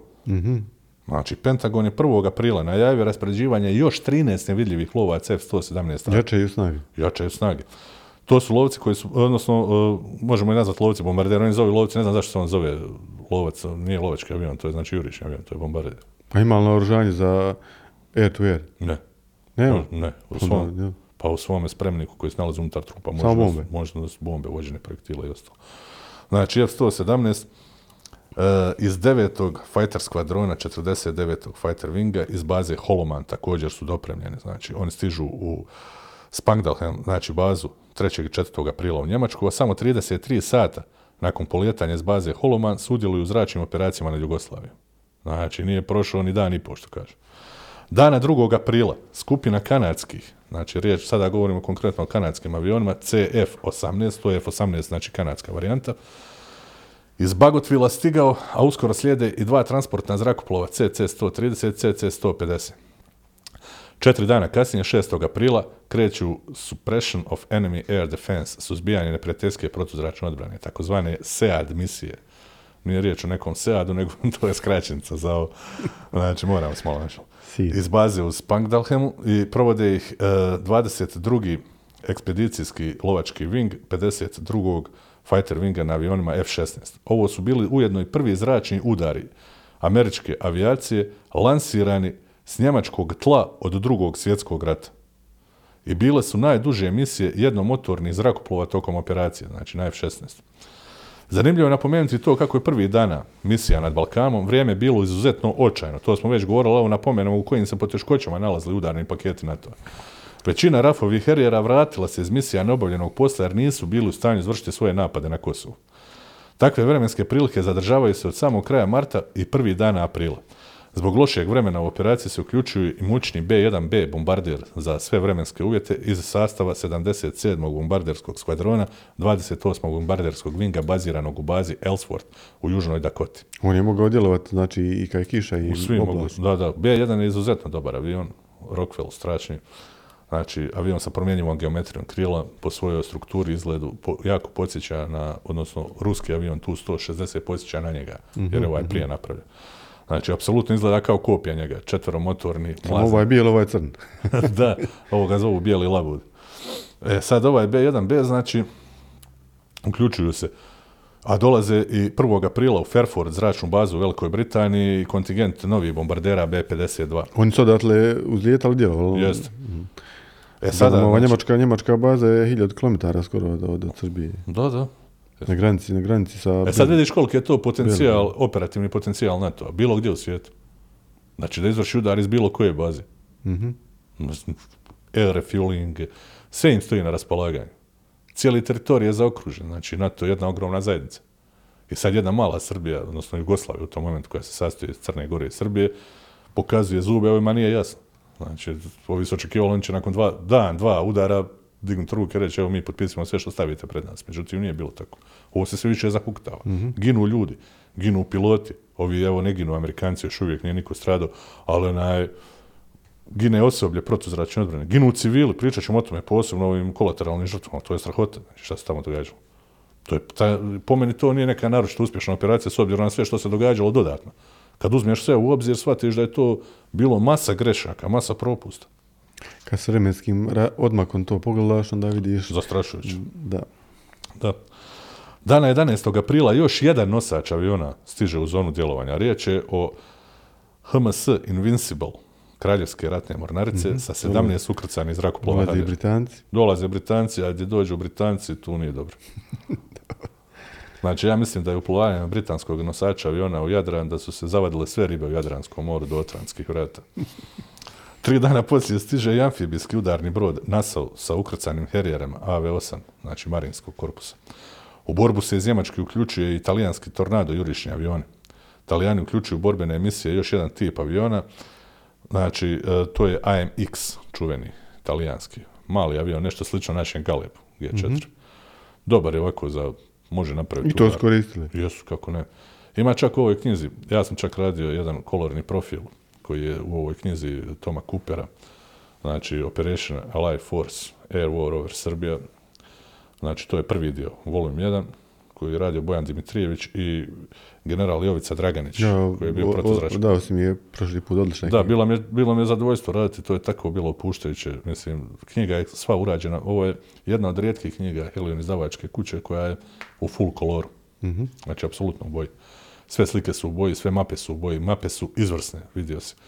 Znači, svaka mapa o rasporedu protuzračnih jedinica, o rasporedu lovačkih jedinica, o misijama, o pojedinim načinima, o nekim čak e, pojedinačnim misijama gdje su bili rasporedi pojedinih raketnih bataljona, pa kako su ovi prilazi, pa iz kojeg pravca su dolazili F-16, iz kojeg ovi, kako su Sve putali, detaljno sve detaljno. da, da, Čovjek, znači, ovo je, ovo je doktorska disertacija. Znači, mi vadimo masu podataka, ako ne i sve, doslovno iz ove knjige, koju ja smatram izuzetno relevantnim štivom. Nije pristrano napisano malo. Nije, a i ne pati- Pokrepljeno dokumentima i dokazima. I... Da, i ne pati od one naše balkanske potrebe da se dodaju mitološke osobine stvarnim bićima, jer to nema potrebe. Znači, oni upisuju i Amerikanci, i Britanci, i sve ove izdavačke kuće nikada s nekom mržnjom ili s nekim ni podištavanjem ne govore o ovoj operaciji, niti ponižavaju protivnika. Ja nikad nisam vidio, znači, da, da oni s nekim prezirom ili s nekim, iako su oni izvršili napad, znači, To je profesionalna vojska. da, mislim u ovom slučaju po prvi put vojska Jugoslavije nije bila agresor. znači ovi se branili, ovi su izvršili udar na njihovu zemlju, ali bez obzira na to, znači profesionalno pristupaju svakoj akciji, svaku analizu su radili profesionalno, tamo gdje su pogriješili u de- dobrom dijelu puta, iako su u početku znali često da se brane nekim nerazumnim objašnjenjima, ali su priznali. Vidjet ćemo kasnije kod ovih kolateralnih šteta. E sada, dalje. Nešto ćemo reći samo kratko oko ovih uh, suppression of enemy air defense, odnosno suzbijanje neprijateljske protuzračne odbrane misijama, čuvenim SEAD misijama, Seed mission. SEED mission. Razdoblje, znači, između 31. marta i 9. aprila može se komotno smatrati takozvanom uh, SEED ratovanjem protiv srbijanske PVO. Znači, to, To je bilo razdoblje kad su oni željeli da unište PVO, znači, PVO. apsolutno. Da znači, mogu onda djelovati bez problema. Da, jel, i bez- bez- 90% misija su bilo ovi SID udari. Ok. Znači, SID udari nanose ozbiljne gubitke sredstvima protuvazdušne odbrane s nekoliko neutraliziranih jedinica SAM zračnog motrenja, tako kroz zračno motrenje, znači i zračno motrenje i protuzračne postrojbe, s desetak poginuli i mnoštvom ranjenih. Nakon ovih žrtava jedinice PVO-a prilagođavaju svoje procedure. Primjerice, da kažem o čemu se radi. Pozicioniranje osmatračkih radara se vrši na nekih 30 km od vatrenih pozicija SAM jedinica. Zračenje radara za pretraživanje ne traje dulje od 5 do 6 sekundi kako bi izbjegli detektiranje od strane aviona za elektronsko ratovanje i lociranje i uništavanje. Zatim vrši se kamufliranje koje je vršeno i u početku rata, jako uspješno kamufliranje su radili, te manevriranje i mijenjanje pozicija. Uvedeni su evakuacijski timovi u slučaju opasnosti i slično. Znači oni se uče u letu, ali uče jako kvalitetno, gdje im i Amerikanci odaju priznanje u tom području. Koliko god su Amerikanci kritično nastupali prema njihovoj lovačkoj primjeni, znači tako su jako hvalili jedinice PVO, koje kako jedan od ovih pilota, mislim da je onaj Rico Rodriguez rekao, nisu učinili neku naročitu štetu. Oborili su nekoliko aviona, hajde. Ali su nam radili zavjesu zbog koje smo mi morali Odustajati često, odustajati, biti mijenjati- oprezni, mijenjati, planove, pozicije. ja. Da, da. Znači, radili su nam odvraćanje. Masa ciljeva je izbjegnuta da budu uništeni zbog njihovog djelovanja. To više i je cilj ovoga protuavionskog djelovanja, nego jest. što sad na kraju i oboriš. To je, Pa jest. ja, Pa pokazalo se ono, iako sam ja, ometanje i destrukcija plana napada. da, ti znaš mene, iako ja živim za avijaciju i volim avione, i avioni su mi sve u životu. Ali ja opet smatram da je primjena protuvazdušne odbrane puno efektivnija od lovačke avijacije. Mhm. Pa u svakom ratu, ne samo ovo. Znači, pokazalo se svugdje. Pokazalo se i u Vjetnamu. Pokazalo se da je protu, bez protuvazdušne odbrane lovačka avijacija je ništa. Pogotovo u ovakvim uvjetima gdje su avioni jako neodržavani, gdje ih je malo, gdje je lovačka avijacija izuzetno slaba, gdje je veza loša, gdje je sve to nekako i gdje je taj zapovjedni kadar tašti nadobudan do te mjere da šalju ljude u izravnu smrt. Znači, to se pokazalo Pa jedno bez, dru- jedno bez drugog na kraju ne može. Da, pa zato se zove ratno vazduhoplovstvo i prati vazdušna odbrana. Ako je Tito to znao tih godina, onda vjerojatno su ovi samo trebali nastaviti da primjenjuju strategiju. Međutim, evo, Šta sada? Migovi dolaze ponovo u zrak, jel? ponovo, da, migovi ponovo u zraku, što kažu. Ovo mi je omiljeni dio priče, zato što je ovo vrlo važno. Iako se mislilo, znači, Amerikanci su, kako ćemo, lako ćemo sada počeli, znači, ona situacija, nema više aviona, vide da nema lovačke avijacije, malo ih to smo u prvom danu, u prvoj emisiji Jeste. I detaljno Da, PVO ih malo brine, znaš, ali ne, opet su oni ostvarili kao premoć. E sada, deset dana nakon susreta sa američkim F-15-kama u kojima su dva MiGa-29 izgubljena, jugoslovenski MiGovi ponovno polijeću. U 3 sata i 47 minuta, 6. aprila, zanimljivo, 6. aprila 41. je bio napad njemačkih jedinica na Beograd. Pilot major Abdul Emeti, zanimljivog imena, poletio iz Batajnice na svom avionu MiG-29 serijskog broja 18109. Zanimljivo ovdje je riječ o istom avionu kojem, kojem će kasnije poginuti Milenko Pavlović. Znači ovaj 18109 je istorijska letjelica. Ja, piloti se mijenjali, znači... na Da, da, na različitim letjelicama, ali zato sam namjerno u oba dvije emisije navodim e, serijske brojeve, da se to može lijepo provjeriti. Odeš na internet, vidiš da je to taj F-16, vidiš da je to taj MiG-29, znači dobiješ nekakvu bliskost sa tim avionom, znaš u kojem je avionu riječ. Pogotovo ko prati istoriju avijacije, pa zna sve te migove jugoslovenske, kako su dolazili u kako su dobivali serijske brojeve. E sada, on kreće u presretanje nekoliko ciljeva koji se pojavili na radarskom zaslonu operativnog centra. Međutim, pokazalo se da je riječ o lažnoj uzbuni, a 17 minuta kasnije on se vraća u bazu. Istog tog dana bilo je još nekoliko uzbuna, međutim, migovi su bili u najvišem stanju pripravnosti, ali nije bilo uzletanja s batajnice. Na ponikvama je major Boro Zoraja poletio u svom MIG-u 29 serijskog broja 18101, znači ovo je prvi jednosjed uveden u upotrebu.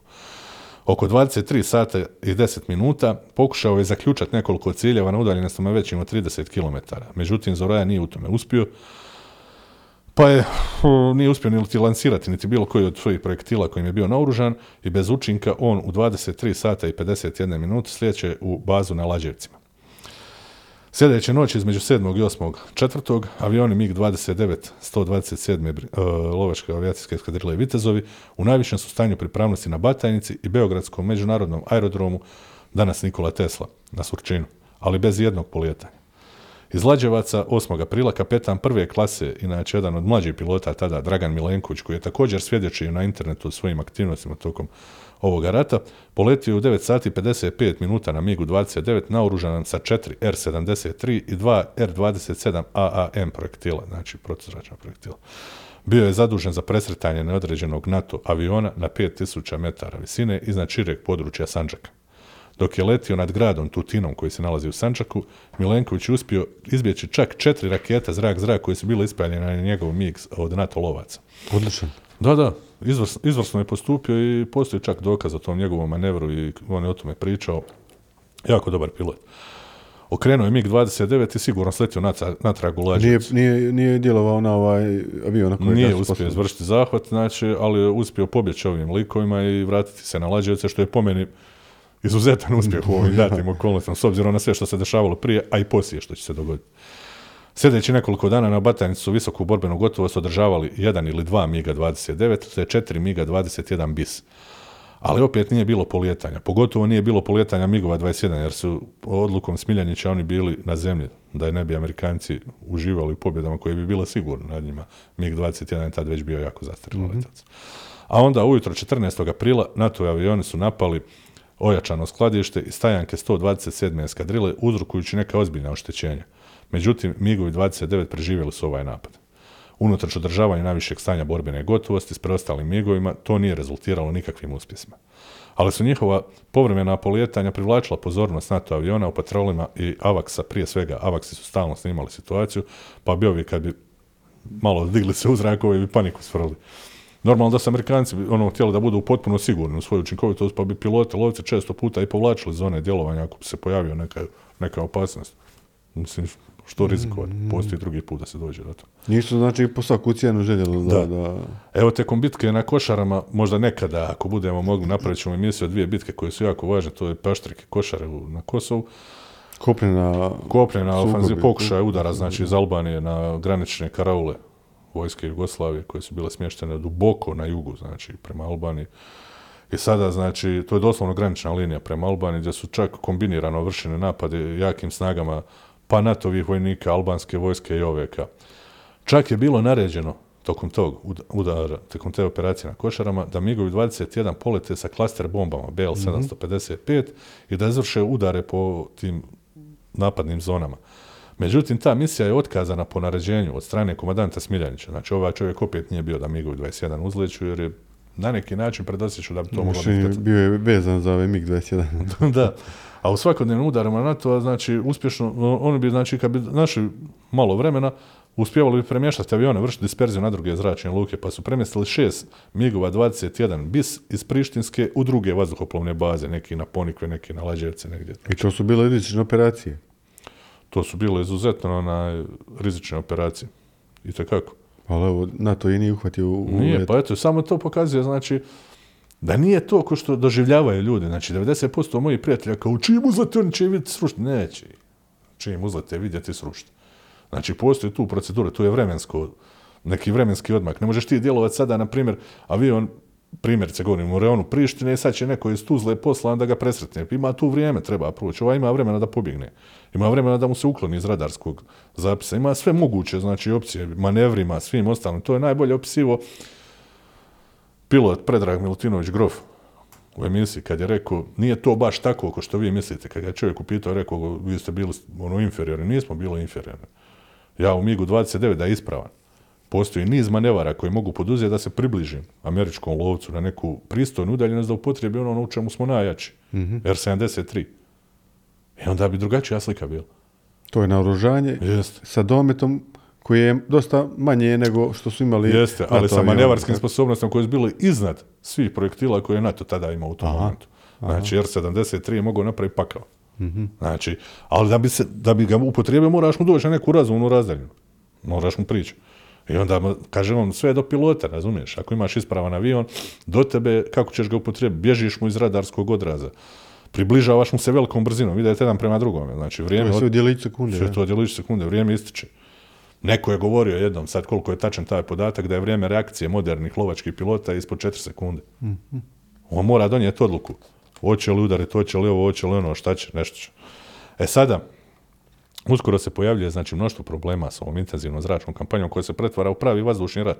Oni su očekivali bit će to neki ograničeni udari na početku, međutim ovo se pretvorilo, znači sad ide glava za glavu, što kažu. Znači ruše i Srbi avione.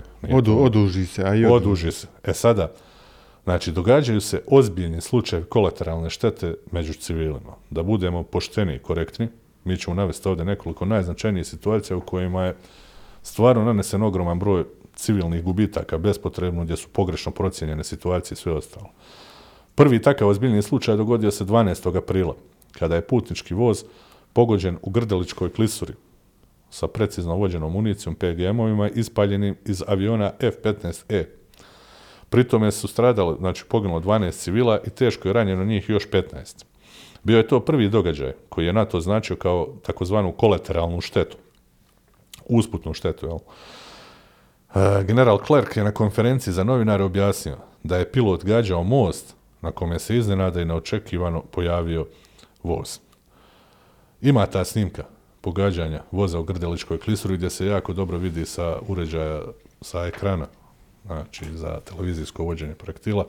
Vidi se most, konstrukcija metalna mosta iznad neke rijeke i u tom momentu prilazi projektil i jako brzo, velikom brzinom e, prolazi taj voz koji je pogođen. Međutim, na snimci, odnosno iz svih podataka koji su raspoloživi od strane Srpske, koja koji su u tom momentu svjedočili na televiziji sve ostalo, ovi su ponovili napad. Znači, on je mogao vidjeti da voz. Znači dva puta je gađan. jel? Dva puta je gađan, možda čak i tri puta. Mislim da je napad dva puta ponovljen. Znači, izvršen je totalno dejstvo. Potom ljudi su već počeli izlaziti, izvlačiti se iz pozicija vlako. Da, I onda je naišao opet, znači vidio je Da šta su je ljudi, ja, A da su- vidio. Druga stvar, ono što je vrlo važno kod planiranja takvih misija, ako gađaš, ja mislim da bi trebalo, ako gađaš neki most kojim prolaze vozovi ili automobili, da vidiš kolika je gustoća prometa, odnosno postoji li u tom momentu mogućnost da ne iđe voz. Mislim, ako ti je cilj da... Ako ti je cilj da izbrigneš da- žrtve, ja. da. Ali ovo je, mislim, meni izgledalo kao, eto, jebi ga, desilo se, šta ćemo. Dva dana nakon ove tragedije dogodila se još jedna. 14. aprila, ovaj put s još većim gubitkom života. U napadu na izbjegličku kolonu oko Đakovice poginulo je ukupno 82 Albanca, a preko 50 ih je ranjeno. Ovo je vrlo zanimljivo s obzirom da su ovaj put stradali Albanci. A ako znamo da je ovakva vojna operacija upravo počela zbog jednog masakra nad Albancima koji je možda i dva, tri puta manji od ovoga, onda se postavlja pitanje, mislim, šta je ovo, šta se događa? Još jedan slučaj kolateralne štete dogodio se 23. aprila, kada je zgrada radio televizije Srbije RTS-a u centru Beograda pogođena i teško oštećena u 2 sata i 20 minuta ujutro. Poginulo je 16 radnika iz noćne smjene, a mnogi su ranjeni. Također, po meni neopravdan cilj.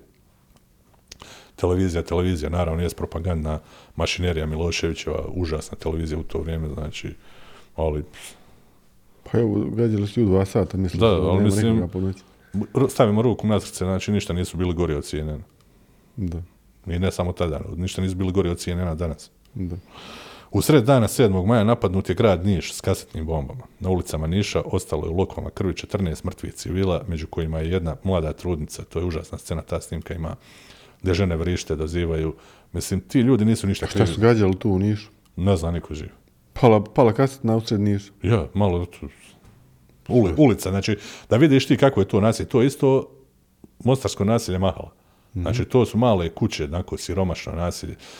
Tu su neki, bilo je tu neko Stari dio grada. stari dio grada, starija ekipa, znači sve su to, čovjek izašao, traži sina, vrišti, plače, ugledao je čovjeka, našao je sina taj čovjek, znači plaču njih dvojica, znači Oris, ova tamo govori deda, deda, neki deda leži mrtav, znači sav iskasapljen u bašti svoje kuće, tamo je znači neka trudnica, žena bolan, nije 22-3 godine imala, ne znam nije.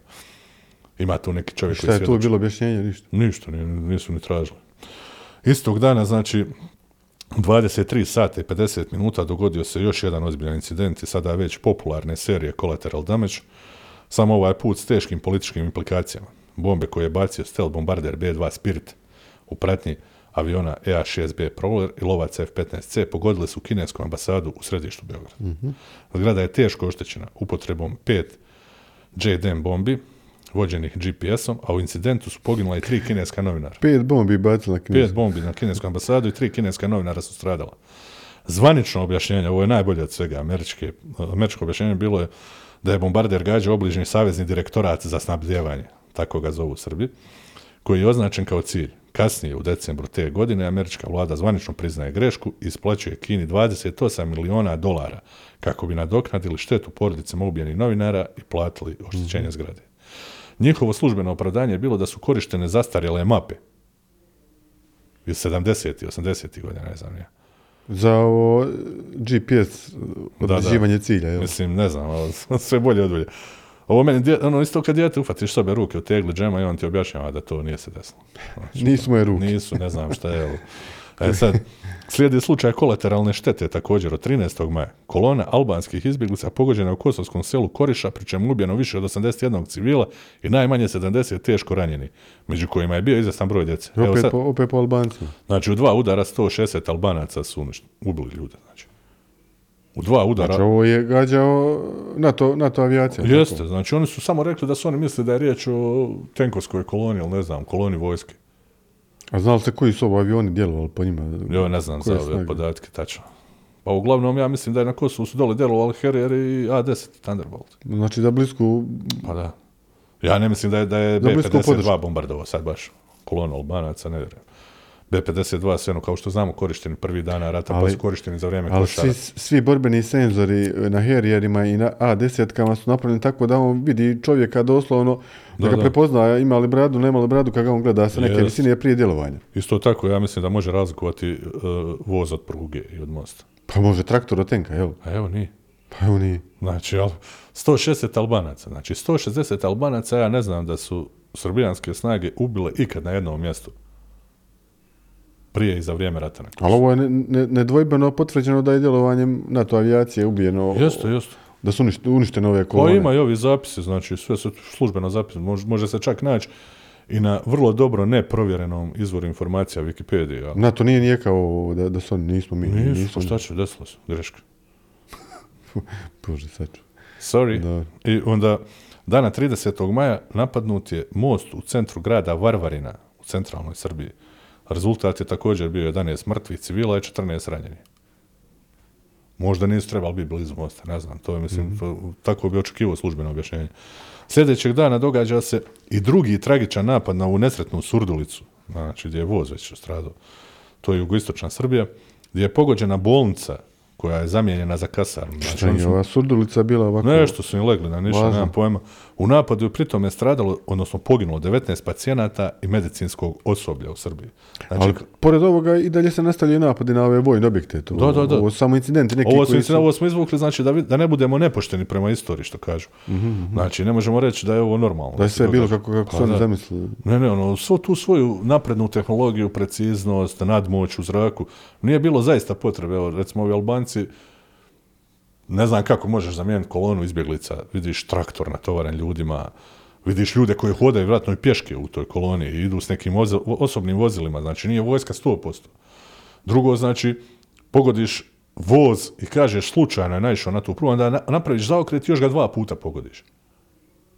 A možemo li to pripisati nekom neznanju pilota, ili ne znam, neobučenosti? Pa evo, ja ću ti reći... ili je to neka namjera, baš? Pa reći ću da je jedan, mislim, ne znam, ne, ne mogu tvrditi, nisam bio tamo, ne znam šta je se događalo. Ali Imaš na- neko mišljenje? Ovo, Ima mišljenje. Iščitavajući sve ove podatke i gledajući sve. Pa ima mišljenje koje se ne bi dopalo mnogima, znači ima mišljenje da je to apsolutna bezobzirnost, ne zanima nas šta se događa. Mhm. Mi ćemo dati neko opravdanje, izaćemo u javnost, rećemo, eto, izvinite, desilo se, nismo trebali. Desila se greška pilota, međutim, nije baš sve tako bilo crno-bijelo, znači ima svjedočenje jednog pilota objavljeno na Tango Six portalu, prevedeno je kompletno, gdje čovjek opisuje, on je, on je pilot na F-15T, ako se ne, ne varam, ne mogu se više sjetiti, hiljadu mi je podataka u glavi. F-15E, Ja, to plus je sam- za bombarder, ja. da, da. I on je bio pilot na tom avionu gdje je rekao da je da su piloti NATO često puta dobivali nemoralne misije, tako je to znači, ako se dobro sjećam. Gdje je njegovo, njemu, kao njemu i njegovom tom udarnom paketu bilo naređeno da izvrši udar na jednu pravoslavnu crkvu u nekom selu. Gdje su ovi znali da udarite Znači, napadnite- službena naredba, dobili službenu naredbu Jeste. da bombardiraju I on je, on da, i on je odbio tu naredbu, znači nije htio da izvrši udar, jer je to prigovor savjesti čovjek. Rekao, ja ne želim to uraditi, nema potrebe. Zatim da je neki oficir rekao, ti ne trebaš o tome razmišljati, nego učini to što se kaže. I ovaj to nije uradio, nego, ne da samo da nije uradio, imao je pravo na to, nego je upozorio i pilote drugih postrojbi da se na toj lokaciji nalazi pravoslavna crkva i da tu se Mhm, civili okupljaju, da nema smisla. To je nekakav, po meni, osvetnički nastup toga oficira, ako ćemo realno. Znači, on je iz nekog Pa Možda razloga... im ponestalo meta, šta Ma znam. budalaština, mislim, ali eto on to svjed- svjedoči, ne tvrdim ja, pa može se provjeriti, tamo ima i oni Mhm. Evo, nekom već kad smo kod, podcastu ovi, kod ovih meta, a, dosta puta smo spominjali ovu a, aviobazu u Ponikvama.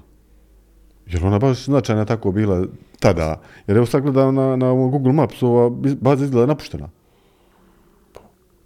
Pa baza je napuštena. A A tada je bila aktivna, operativna, je li su je Pa tada da. koristili? Pa kako ne? Pa lovačka avijacija, jurišna, svi. Aha, a znači sada je nema ništa, sada je ovo nešto kao u nas dole, udržavaju se neke utrke ubrzanja, nešto. Ponikve Airport. Pa sad ne znam trenutno kakva je situacija. Pa evo gledam baš na ovome, na Google Maps može se provjeriti, pista izgleda uništena, napuštena, zapuštena, nema asfaltne površine nikako. Pa vjerovatno više nije strateški bar. Pa, je- a koliko je stradala, na primjer, u, u ovoj kampanji? Pa poprilično najviše, po po meni, ja mislim da, je- da su Batajnica i I ponikve najviše gađa. jel? najviše gađan, da. Pa evo, ako neko od, ovih naš, ako neko od naših slušatelja zna kakva je bila sudbina kasnije vaze ponikvama, slobodno nam Pa vrlo rado bi ja čuo, znači, o čemu je riječ, kakva je situacija, šta se... Ja, dosta puta smo je spominjali, evo, sada s djelovanjem, da je dosta aviona uzlijetalo, slijetalo, Pa prebacivalo se, da je bilo strateški onda kako ne? važno. Pa svaka od ovih, svi oni pet što ti naveo na početku, znači koji su prvi dan udareni, znači smatrani su izuzetno vrijednim vojnim ciljevima. Ja, evo, blizu je, blizu je BiH, ovdje, nedaleko od BiH, Jeste. ali evo sada izgleda baš napušta. A inače nama je sve blizu. Znači, što, primijetio da svaka ova intervencija spašavanja, avaksi, ne znam, Sve sve nešto bilo? BiH, znači u našem zračnom prostoru. Ja sam siguran da su nas pitali, može li? No, Šalim se, naravno da nisu pitali. Koga će pitati? koga će pitati. E, sada znači govorimo o drugom steltu, evo. Idemo do još ovi žrtava i gubitaka Jeste. na to stranu. Pa evo, još jedan nevidljiv F-117, to smo rekli malo prije. Pogođen je 30. aprila, ali uspio sigurno sletjeti u Spangdalhelmovu bazu sa oštećenjem repa. Početku je bilo teško odrediti koja jedinica 250. raketne brigade uspjela pogoditi drugi nevidljivi lovac, odnosno avion, jel nećemo ga lovati, on ga stalno lovcem zovu, ali nema veze, ali je kasnije potvrđeno kako se radi ponovo o trećem bataljonu koji je lansirao projektil u 2 sata i 41 minutu, tri dana nakon prvog F-117. Bataljon je izvršio paljbu na položaju kod Petrovčića i lansirao dvije rakete Neva. Jedna od njih je pogodila ova F-117, odnosno oštetila na azimutu 53, udaljenost nekih 16 km i na nadmorskoj visini opet od 7000 metara. Pa ovo im je kao neka operativna visina. Pa evo izgleda. Po meni je ovo ponisko za Pa je. E sada, F-16, pričamo o drugom NATO-om avionom izgubljenom, znači apsolutno izgubljenom tokom savjetničkih snaga, bio je reč o F-16 CG verziji serijskog broja 88550 koji je pripadao 555. ekspedicijskom lovačkom lovačkoj eskadrili 31. ekspedicijskog avijacijskog vinga iz Avijana. Avion s pozivnom oznakom Hammer 34 bio je F-16 CG kojim je upravljao potpukovnik David Goldfein, koji je u to vrijeme bio zapovjednik 555. eskadrile. Kasnije kao general s četiri zvjezdice bio je 21. načelnik štaba američke avijacije, a srušen je 2. maja od strane 3. bataljona 250. raketne brigade. Goldfein je namiravao gađati raketnu jedinicu oko Novog Sada sa GBU-12 PGM projektilima kada je pogođen projektilom na visinu od nekih 4300 metara. A dobro, možda je on e, imao već na RVR-u da ga gađa, pa vjerojatno bježao, mijenjao vjerovatno, visinu da, pa normalno. Ne mora biti da je on bio Ali evo, znači on je pogođen prema zapisima na toj visini. Dvije GBU-12 bombe ostale su netaknute nakon pada i nisu eksplodirale. Nije stigao i znači ni, ni, ni armat. E, pa to je vrlo važno, jer suprotno ranijim izvještajima, Goldfein je oboren prije nego što je uspio da izvede svoj planirani napad. Iako on tvrdio da je u... Da obavio izveo, da izveo napad, aha. ali izgleda da je izveo napad ni sa čim, znači, pošto su ove bombe nađene. Prema srpskim izvorima, treći bataljon je bio na vatrenom položaju u selu Karlovčić. Goldfajnova letjelica je bila praćena, a po njemu, e, po prijemu signala, ispaljene su dvije rakete V601 na azimutu 315, na neku udaljenost od 11 km i nadmorskoj visini od 6000 metara. To je bio zahvat, znači njihov. Čime su ga gađali? Koje su ovo rakete? Koji V6, je, koji je sustav ovo? sa tri valjda. Aha. Znači, Ovo je prije bio je sad dva, jel? jo, Ovo je znam Nevo. sad. Ja sad dva. nisam stručnjak za ove protu, protuzračne projektile, ovo poznaci, ja gledam V601, moguće da je sad dva, ne znam. To će znati ovi Ti si raketaši. pa stručnjak za avione. Da, da, pa će me ovi kritikovati u komentarima, reći kako ne znaš da je A V601. moramo nešto ostaviti za komentiranje. Pa jesmo, zato zadnji put su nas ono, izžandarali za za ovaj MiG-29 koji se sakrio. Mi nismo naravno tvrdili da je on 100% do kraja rata bio ispod putničkog aviona. Rekli smo da se sakrio ispod putničkog aviona i tako je spašen do kraja rata. Znači spašen je vjerovatno, čovjek je tamo napisao, ne, on se preseljavao s jednog na drugo mjesto. Mislim, ne možemo mi znati, stvarno mi pričamo o ovome. Znači, mo- možda neki od ovih detalja nisu istiniti. Možda 100%, evo sad ovaj F-117 ta nije pogođen na 7000, nego na 6934,8 metara. A mi to ne možemo znati. Da. Mislim, zaokružuju nekad cifre, podaci. Nekad se ne mogu sjetiti naziva aviona. Ljudi, ovo je milion informacija. Pričamo na pamet, ovako malo, o, na temelju nečega što smo pročitali, usvojili znanje, stavimo neku zabilješku sebi da znamo datume i sve dobro, ostalo. hajde, nama je drago kad ljudi nama je drago, ne, ne, pa super, Imamo povratnu informaciju. Ja samo želim da ti ljudi ne misle da mi iz neke zle namjere, znači promašimo neku informaciju iz neke zle namjere. Vjerujte nam da je ovo godine i godine čitamo ovome, radimo, pričamo. Ja i Miro znamo sve, znači neka ovi po tri sata, što bi rekli naši hercegovci, naprdivat. Bude tu, nešto a bude tu i nekih informacija koje možda i nisu 100% provjerene. Evo, ja ne mogu znati. Ovaj čovjek je tvrdio da je izvršio dejstvo po ciljevima. Kasnije se utvrdilo da nije. Pa zna šta će se utvrditi za 10 I, godina? I pripremajući ovaj razgovor i ovu emisiju, mi učimo. Učimo, naravno. Neka no, neke nove informacije prikupljamo. Naravno. Evo, skratit ćemo o njemu ovaj F-16, iako je ovo riječ o komandantu USAF-a, je 21. po redu bio, znači, šef stožera, što kažu, načelnik. Međutim, evo, njegova, njegova je spasilačka misija nije bila baš tako uspješna, skratit ću, neću davati detalje, jer sad ovdje ima masa nekih podataka. Međutim, evo, recimo da je taj helikopter koji je njega spašao, odnosno skupina, e, bila izložena u udaru, znači čak i napadu man padova, znači prenosnih lansera, e, udaren je znači i sa zemlje protuzračnim djelovanjem topova u povratku, znači i ovi su morali dejstvovat, što su nalazili se na vratima helikoptera, znači nije to baš proteklo kao spašavanje VG-31 ovoga Zelke. Znači, bila je vatrna misija. Bila je vatrena misija. Znači, na nje je povremeno pucano sa zemlje, znači posad uzvraćaju vatru. Onda su golfena gotovo nemoguće bilo pronaći.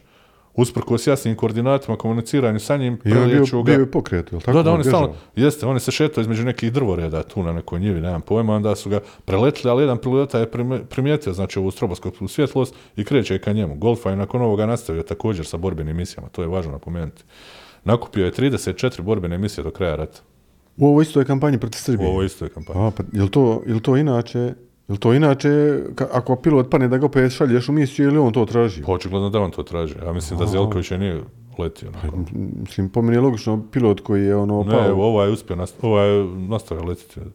Onako izgleda dosta, dosta onaj, što bi rekli u nas, a neću reći izraz, ne, ne ljudi, oko prčno, što bi rekli. Kako prča što ima. E, tako izgleda, izgleda je tako, bar naslici možda lik.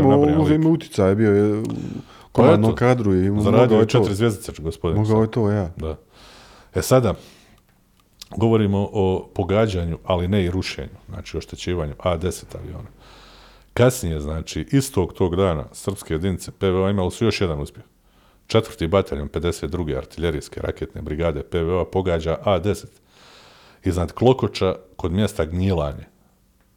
U izvještaju su Amerikanci napisali da je riječ o gradu Klokoču, grad ne postoji, znači to je neko... selo. A to je mjesto, znači, ne znam, veličine Biogradca, sela u zapadnoj Hercegovini. Thunderbolt je pogođen u motor, ali pilot major Phil Goldie Hawn uspio je da bezbedno sleti na aerodrom u Skopju. Postoje fotografije oštećenog motora na ovom avionu uskane na Skopskom aerodromu. Ovaj A10 inače teško, teško je oboriti i Pa jest. sa, sa više raketa da ga pogode on i dalje leti. A ovo Oklo, ok- o, kako ga zovu? Oklopni tank. u- Oklopni leteći tank, Leteći znači, riječ je o vrlo žilavoj komadu opreme koji, se, koji je dokazao svoju upotrebnu moć u ratovima u Zaljevu, u Jugoslaviji, Namijenjen za, za blisku u potporu Afganistanu, baš je ono, da. Znači, on je jedan od redkih aviona koji koristi ovo streljivo sa zasićenim uranijom, Aha, okej. deployed uranium. I on je aktivno korišten u, u, ra- u, u ovoj kampanji. Kako ne, korišten, pa, znači on je korišten i u, za vrijeme operacije Deliberate Force u Bosni i Hercegovini 95. godine u napadu na položaje vojske bosanske I Srba. upravo je korištena ova amunicija sa, sa uranom. Da, korištena je u BiH, korištena je na Kosovu jako intenzivno. Postoji ta čuvena priča oko, oko e, stradavanja talijanskih mehaničara koji su radili na obsluživanju tih aviona, koji su kasnije mahom umirali od raka. To je čitava afera izbila poslije, da ti ljudi su, znači, Jel se i dalje koristi to onda streljivo? kako ne? Pa, efekat na udaru je, znači, A kako sad onda ti operateri dole, tehničko osoblje, šta sad Pa, koriste? ne znam, imam osjećaj da su ovi italijani poslužili da se utvrdi Pravilna procedura pravilna kako treba. procedura, e. Znači, nažalost, ne, bez namjere da uvrijedim nekoga, znači, ti ljudi su stradali, oni su umrli na najgori mogući način, znači, umrli su od tih tumora, to je strašno, u svakom slučaju. I onaj, A vjerovatno... piloti? Pa piloti nisu izloženi, ovi kad pune su izloženi. Pilot Aha. sjedi u kabini koji je jako dobro zaštićen. Uglavnom je, znači, sećam se te afere, nekoliko tih talijanskih me- mehaničara, obsluživača je umrlo u teškim mukama, znači, to je doslovno radijacijska bolest teška. To su svi ovi što sudjeluju u ovoj kampanji, jel? Ja. Aha, okej. Mislim da je neko čak i da su i ovi iz BiH, znači da je to ista ta neka posluga, ne mogu se sjetiti. Ne, ima čitav tekst o tome. Italijani stradali nakon upotrebe municije sa zaštićenim uranijom. Znači, pa onda ukucaš pa vidiš ima tu svaka, svega i svačega. Dobro. Idemo sada na rušenje. Pa idemo na posljednju žrtvu, što se tiče pilota, bar. Iako nije posljednja žrtva, ono, Veličković je general najveća i posljednja žrtva, mislim, najviše rangirani čin. Ali evo, rušenje Milenka Pavlovića, Paje, čuvenoga, do početka maja lovačka avijacija RVPV-a bila je znači u potpunosti izbrisana s neba, o tome govorim. Tokom aprila imali su, evo, kako smo vidjeli, povremena poletanja, nekoliko preleta, međutim, obaranje komadanta 204. lovačkog avijacijskog puka, potpukovnika Milenka Pavlovića, bio je jedan prelomni moment u cijeloj priči. Poslije njegove pogibije kod Jugoslovenskog ratnog vazduhoplovstva, znači svi lovci prestali su sa djelovanjem nakon pogibije. U 7 sati i 6 minuta 4. maja operativni centar vazduhoplovne odbrane je alar- alarmirao par MIGova 29. Jedan kod Batajnice, a drugi kod Međunarodnog aerodroma Beograd. MIGovi su bili u najvišem stanju borbene gotovosti sa pilotima koji su u smjenama sjedili u kokpitima aviona. U 12 sati i 7 minuta operativni centar izdaje naređenje za polijetanje. Jedan od MIGova 29 na Batajnici imao je kvar na radiju, pa je pilot major Vladisavljević izašao iz pilotske kabine i sačekao da bude još jedan avion spreman za poletanje. E sada se događa ova situacija famozna. Na komandnom mjestu puka bio je komandant 204. lovačkog avijacijskog puka, potpukovnik Milenko Pavlović. On je važio za jednog od najboljih pilota u ratnom vazduhoplovstvu i protuvazdušnoj odbrani, posebice nakon jednog predratnog natjecanja, takmičenja održanog 1989. godine gdje je on postigao najbolje rezultate. Inače u jedinici slovio i svi njegove kolege i, i svi mehaničari i svo osoblje koje ga je poznavalo tvrdilo je da je riječ o vrhunskom pilotu, pilotu bez prekornih karakteristika. Pavlović je poletio u 12 sati i 37 minuta. Krenuo je prema Valjevu, oko 100 km jugozapadno od Beograda. Inače, riječ o njegovom rodnom gradu. Penjao se na neki 3000 metara. Raketne jedinice 250. PVO brigade su upozorene kako jedan MiG-29 proljeće jureći par neprijateljskih lovaca koji su napuštali jugoslovenski vazdušni prostor. I primili su naredbu da ne otvaraju vatru. Ovo je vrlo važno, s obzirom da je kasnije tvrđeno kako je jedna od raketa koja je pogodila Pavlovića spaljena sa zemlje. Što je vrlo moguće. Tog 4. maja 99. oko 12 sati primjećena je veća grupa NATO aviona koja je djelovala znači, u pravcu njegovog rodnog mjesta Valjeva. Glavni ciljevi su bile fabrica, fabrika municije Krušik, u kojoj se proizvodile one FAB bombe 250 i različite vrste naoružanja, kao i vojna skladišta u selu Pričevićima. Komandu da poleti dobio je jedan mlađi oficir, ali potpukovnik Pavlović je telefonskom vezom naredio da se pozvani pilot zadrži i umjesto njega on je poletio ka Valjevu sa svojim avionom MiG-29 serijskog broja 1809. Govorimo o avionu na kom je letio Onaj Emeti, prvi, ja, ja. Emeti Abdul, da. Prišao je prema riječima, čuvenim legen- legendarnim riječima, a, prišao je avionu i rekao kao majku vam dečiju, nećete vi da ginete ja ću. Izvuk ovoga pilota doslovno iz kabine, ovaj u šokostu. Izvukao je znači ovog mlađeg kolegu i poletio je put svoga rodnog kraja. Pavlović se uskoro nalazi nad teritorijom Valjeva, ali mu se nakon samog uzlijetanja pokvario generator neizmjenične struje, tako da je ostao bez radara. Navodno je bio u borbi s više aviona NATO. E sada tu dolazimo do još jedne Znači nema radara, čovjek je krenuo u let. E sad ovdje kontraverzi masa. Znači, razni izvori navode različite brojeve aviona protiv kojih je on se kao. Ne, e, Kreće se od 16 do čak 100 aviona. iznad Valjeva. Da, znači sad, mislim u tom reonu. Teško je, teško je vjerovati da je i 16 aviona bilo u- na, na jednom malom prostoru. Pa, ne znam, evo iskreno da ti kažem, znači čovjek koji je u emisiji, u jednoj od emisija, riječ je o letu smrt se zove pogibija Milenka Pavlovića, mislim da emisija ima na YouTube-u, jedan od tih oficira koji je u tom momentu bio, u operativnom centru tvrdi, kao rekao jednu rečenicu, kaže, bilo je jako tužno gledati taj jedan naš cilj na radaru, kako se kreće prema masi ciljeva koji se nalaze ispred njega. Znači, vjerovatno je bilo, možda nisu tu samo avioni, možda su bili krstareći projektili, ne znam. Znači, u tom momentu, ja ne vjerujem da sad imaju razlog, možda malo nekad neko napuše situaciju, ali sada baš lažu toliko, ono, ali sto aviona mi je nemoguće. Znači, to, Pa ne, ne, da. ali to se, recimo, to treba uzimati sa izuzetnom rezervom, s obzirom da su to izvori tipa Kurir, Informer i različiti časopisi koji ono daju mitološke osobine bićima. Ima li u toj knjigi neš, neka ta informacija? Piše protiv više lovaca. Aha. A sada može biti Neodređen 4, broj. 2, 12, 27, ni, ne znam. Uglavnom, znači, posada Rafovog aviona Sentry Avaksa iz 23. eskadrile uočava Pavlovićevog usamljenog MiGa-29 u reonu Valjeva. Oni su prijavili kontakt avionima USAF-a koji se nalaze u blizini. Jedan zrakoplov iz glupe ove SID misije, koja je napuštala jugoslovenski vazdušni prostor, F-16 C, CJ, ovaj C, 78. EFS-a, serijskog broja 910353, oborio je Pavlovićev MiG jednim projektilom Amram. Pilot je bio potpukovnik Mi- Mihael H. Geči. I kao ostale četiri vazdušne pobjede pilota USF-a nad MiG-ovima 29, raketa AIM-2 AIM-120 Amram je dokazala da može uspješno pogoditi neprijateljski avion izvan vizualnog dometa. Pa što zato je i napravljeno. zato je i namjen, ali znači jako uspješno. Svi ti projektili AIM-120 uglavnom su nalazili svoje ciljeve. Znači jedno je opalio, jedna je pogodila. Jeste. Ovaj Michael Getch je svoje vremena na nekom podcastu pričao o toj situaciji kako on srušio. Pa ja bi više vjerovao ovo je američki... Pa ja vjerujem je- da je ovako bilo, naravno. Da. Međutim, ono što je zanimljivo, mnogi tvrde, i nisu to ne, baš neki B izvori, da, je, da su dvije rakete pogodile, znači Pavlovića avion. Aha. Jedna To je ta zemlje- neka sa zemlje koja... Da, da, jedna sa zemlje, jedna iz zraka. Vidi se, znači postoji snimka lokalne televizije iza nekog oblakodera, neke zgrade ogromne.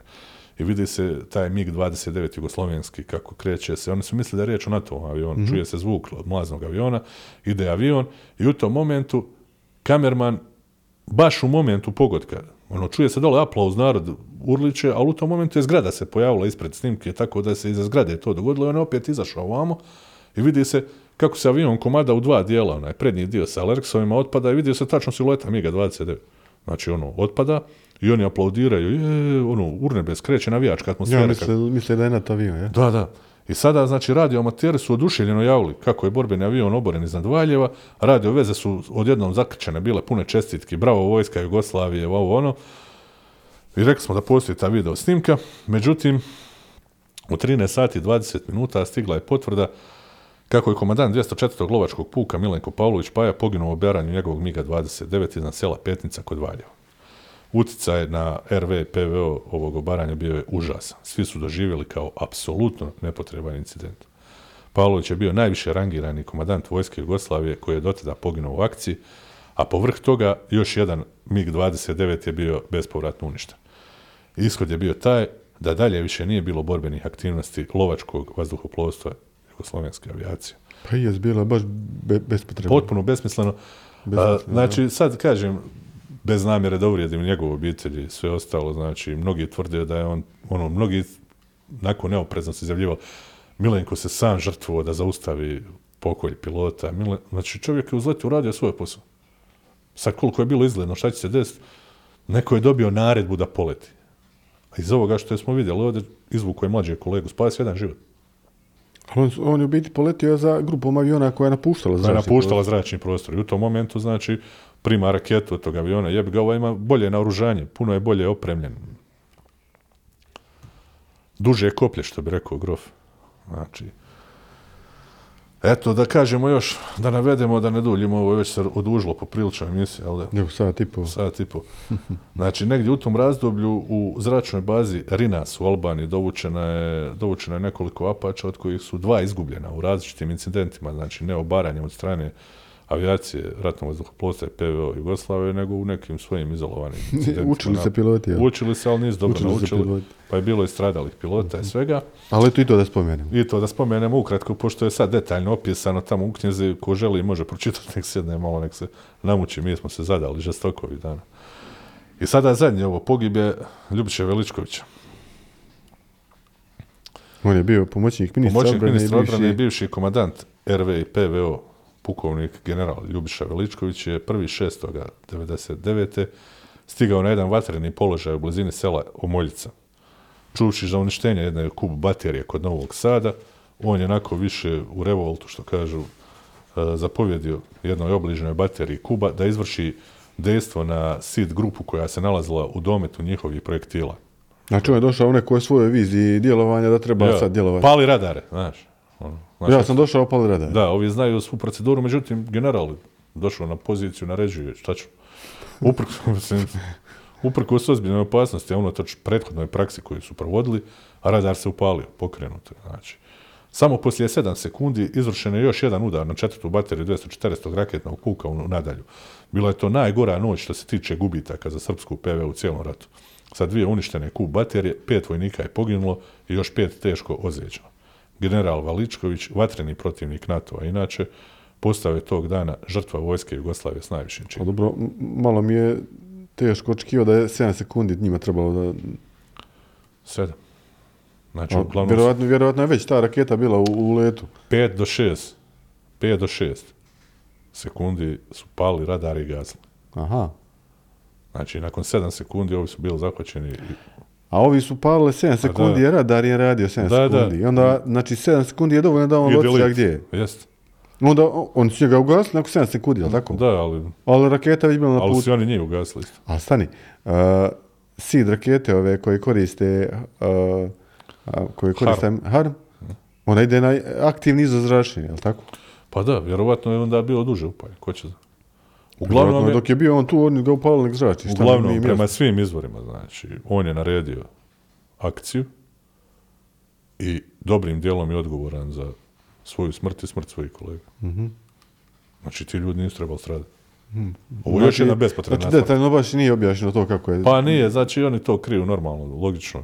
Gdje će reći, ono, došao general avijacije, rekao, pali, brate, da vidim. Nek zrači. Ja, a to je vjerojatno tako bilo, ovaj ljud bio nešto, došao tamo, možda nije zatikao sve na poziciju, ne znam, šta će biti, znaš kako su general naši? Ne kažem ja da on loš general, daleko da je loš pilot, dobar pilot. Ali imao neki konflikata, pričao je, pričao je o tome ovaj, Milutinović, pilot u emisiji, kod, prije, u najavi emisije Milomira Marića, kako je general Veličković, kojeg bi oni pratili, što kažu, u vatru, u vatru, znači toliko su imali povjerenje u tog čovjeka, kako je bio protiv toga da je u toku razmjene povjerenja između NATO-a i vojske Jugoslavije 98. 99. da se u jednu od soba u Batajnici useli NATO oficir za vezu. On je bio protiv toga. To je bilo prije svih ovih neprijateljstva. Jeste. I kako ga jednom prilikom Milošević nešto tražio, on nije htio da mu se javi, rekao svom dežurnom, ako me traži predsjednik, nema me. Kao. I par puta ovaj skulirao Miloševića i ovaj ga smijeni. I smijeni najsposobnijeg u tom momentu, navodno generala, dovede u- ovoga Smiljanića, nemam pojma, ali ne znam koga već. I tako da je, ona, da je taj Veličkoviću, eto kažem, ostaće na kraju zapamćen kao najviše činovno rangirana žrtva vojske NATO general. Ja, znači, stradao je na poziciji protuzračne odbrane potpuno bespotrebno. Ali evo, prilazimo kraju, kraju Pa evo, da kampanje. ne opisujemo sad. Znači, bilo je tu još, neko će se od ovih dežurnih brojača, nitni, kada nam bude komentirao, sjetit će se još neke akcije, vjerovatno sjetit će se da je bilo tu i kopljene dejstava, sjetit će se još neke kolateralne žrtve koje mi nismo uspjeli obuhvatiti. Bilo je toga još, naravno. Ali evo, mi smo obuhvatili ono što je najzanimljivije, što je nekako, ajmo reći, istorijski dokazivo, što je bilo, što je vidjeno. Ima ovdje, znači, mi smo rekli na početku ovog serijala da ćemo razbiti nekoliko mitova u priči, evo, razbili smo ih. Znači, nije nikakav sklop napravljen, pa su oni vidjeli F-117, pa su ga srušili, srušili su ga normalno na temelju dojave i ovih radiooperatera i svoje vlastite sposobnosti da zahvate cilj. E, nije srušeno 180 aviona NATO-a, znači, evo, I taj mit ima. ja rećemo, znači, pred sami kraj, evo da kažemo, znači nije srušeno 100, 100 200, 185 hiljada aviona, ne znam koliko su već brojali tamo u raznim izvještajima. Postoji čak neki YouTube kanal na kome čovjek opisuje stotine gubitaka NATO-a, naravno, izmišlja malo, iz malog prsta izvlači neke gluposti, nema pojma, ono. Znači nije srušeno. Pa dobro, propaganda. Pa evo, koliko smo mogli vidjeti mi iz ovoga što je objavljeno u medijima, u časopisima, svemu ostalome, službeno NATO je izgubio znači F-117, F-16 i to je to. Što je palo na, na teritoriji? Jeste. Da li je sad neki avion pao u Makedoniji, pao u Albaniji, pao u Jadransko more? Vjerovatno da jest. To je na, na francuski na početku, jel? Neki je upao, da. Sad je to Superintentant, 100%? jel? To je bilo za vrijeme, to je bilo za vrijeme operacije u Bosni i Hercegovini, Deliberate Force. okej, okej. Ali možda je neki upao i sada, ne, ne znam, mislim, ono, različiti izvještaj, pojavljuju se neke, znači to se nije dogodilo. Nije se dogodio napad na zračnu bazu Tuzla, o kome je pričano naširoko i pisano u medijima. To kao od strane vojske Jugoslavije. Od strane vojske Jugoslavije jurišne jedinice na Orlovima su izvršile napad navodno prema medijima nekim u Srbiji, o kojem opet ja kažem, dosta je toga novinarskog smeća koji pišu gluposti, znači na- laprdaju o nekim neprovjerenim informacijama. Možda smo i mi ovdje nešto neprovjereno rekli, ali ima neki zapis u nekoj knjizi, u nekom, negdje smo izvukli, znači pozivamo se na nekoga. Uzmite nas sa rezervom. Da. Znači, ja nisam bio komandant ratnog zrakoplovstva vojske Jugoslavije, pa ne znam kako su done- donešene odluke. Isto tako nisam bio Wesley Clark, znači gledao sam to kao čovjek koji je u tom momentu studirao i bilo mi zanimljivo. Stao sam, nažalost, bilo mi je žao što neko stradao, što ginu civili, ginu ovi. Ali evo, sad razbijamo te mitove. Znači, nije izvršen napad na zračnu bazu Tuzla i nije uništeno 30 aviona na stajanci, te gluposti, znači to ne postoji. I taj mit o, o napadu na, u Albaniji na neku Mit bazu. o napadu u Albaniji, znači na Kukeš ili na Rinas bazu gdje su uništeno 12 tapača, priča o 12 crnih kovčega. Ako je 12 tapača, onda treba biti 24 crna kovčega, jer su dva člana posade u Apaču. Pa, dobro, logično. I, i osim ako nisu ovi radio operateri, ono i radarski operateri bili na godišnjem odmoru. Ili su imali Đorđa. E. Znači oni su kao iskočili naglo preko neke planine, izvršili iznenad, ovi su bili u šoku, ali su to sakrili, mislim, koja je glupost. Onda rušenje B-2 bombardera koji je pao u Slavoniji. Ja to ne znam, stvarno nisam nigdje vidio, znači osim na kuriru i na informeru. I, I dan danas, kad je reč o ratu u Ukrajini, ja volim kad se, kad se sruši neki avion da mi pokažu olupinu. Možemo mi laprdati gluposti. Ima li još neki ovdje ovi... Ima, ima mitova i legende, nastavljamo dalje. Znači, to je, uh, nije, uh,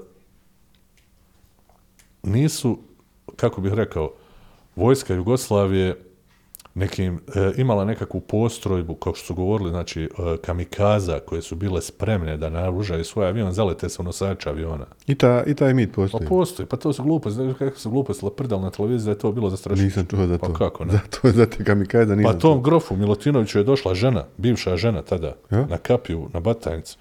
I rekla mu je listina da vi se spremate onaj, da se kao kamikaze zabijete u nosače aviona, on je rekao, ono, jesi ti normalan? Njegova žena? Ja, njegova bivša žena u tom momentu, kao zabrinuta, došla na vrata kapije i rekla mu, jesi ti normalan, jel se vi spremate da budete Miloševiće kamikaze? On je rekao, ne znam o čemu pričaš, ali pozdravi to društvo s kojim pričaš o tome i recim da tog nema ništa. Kako su to gluposti? Znači, ljudi su realni. Znači, piloti, oni koji su stvarno na terenu djelovali su većinom sami dementirali te glupe izjave. A ima li još neko, nešto? Ima, znači, Mit. Pa mi to, evo, sjetit ćemo se, znači, e, dole, da je sada, ne znam, krećalo s- procjene o napadu za vrijeme operacije na Paštriku i, i na ovome košarama, pa su sad, naravno da je to jedna od boljih odbrana koja je viđena u tom ratu, znači te postrojbe, te karaula. Ovo su ove kopnene operacije. dole Kopnene operacije, ali to je sad izmišljeno da je tu 100.000 ljudi jurišalo iz raznih pravaca, da, mislim, nije, ima tačan broj, pričat ćemo o tome, nećemo sad o tome govoriti, ali kad budemo govorili o operaciji na Paštriku i na Košarama, pričat ćemo koji je bio omjer snaga. Aha, okej. I bio je ogroman omjer snaga u, koji nije bio u korist vojske Jugoslavije, ali nije to baš bilo epski razmjera, nije to, nije to Leonida, mislim. E, hoćeš mi, hoćeš mi malo reći još na kraju ovaj, šta je Hoću. bio epilog ovoga svega, kako je završilo ovo za, za, za Jugoslaviju i za Miloševića? Pa evo, znači, nakon nekoliko sedmica te vojne kampanje, vojska Jugoslavije se i dalje odbijala povući s Kosova, što je izazvalo nervozu u političkim krugovima na zapadu. Tako da je 28. maja već Tony Blair odletio u Washington da se savjetuje sa Billom Clintonom e, oko moguće kopnjene ofanzive na Srbiju. Iako je on u tom prilikom upozorio kako bi naravno trebalo više mjeseci dok se skupi dovoljno vojnika za to i sve ostalo. Međutim, iako su srpski vojnici postavili makete tenkova kako bi zavarali NATO, štete su bivale sve veće i veće. Znači, oni su koristili makete i tenkova i aviona, čak je MiG-29 od drveta bio napravljen da zavara napadače, ali štete su bile veće i veće, pa se na kraju počele znači, e, napadati i energetske stanice u Beogradu. Tako da je Milošević na kraju prihvatio uvjet povlačenja vojske Jugoslavije. Znači, ulazak- proširila se lista meta pa jeste, znači sad je počelo i gospodarski djelovati. Počelo, E, Spominjao si mi i, i ovo napad na energetske objekte i ovo napad na daleko... Pa jeste sa nekim daleko- sistemom, ja nisam 100% upućen. Dalekovode, jel to? Dalekovode i energetsku mrežu. Oni su govorili na televiziji, ja sjećam tih dana kao neka paučina. Je, E, Bacana. to, to, to znači prvi i posljednji put da ikada ta, to... taj nekakav sistem Oružje jeste, znači ja. za uništavanje elektroenergetske infrastrukture. Ne znam ja tačno o čemu je riječ, niti sam proučavao to, niti me Znači, zanimalo.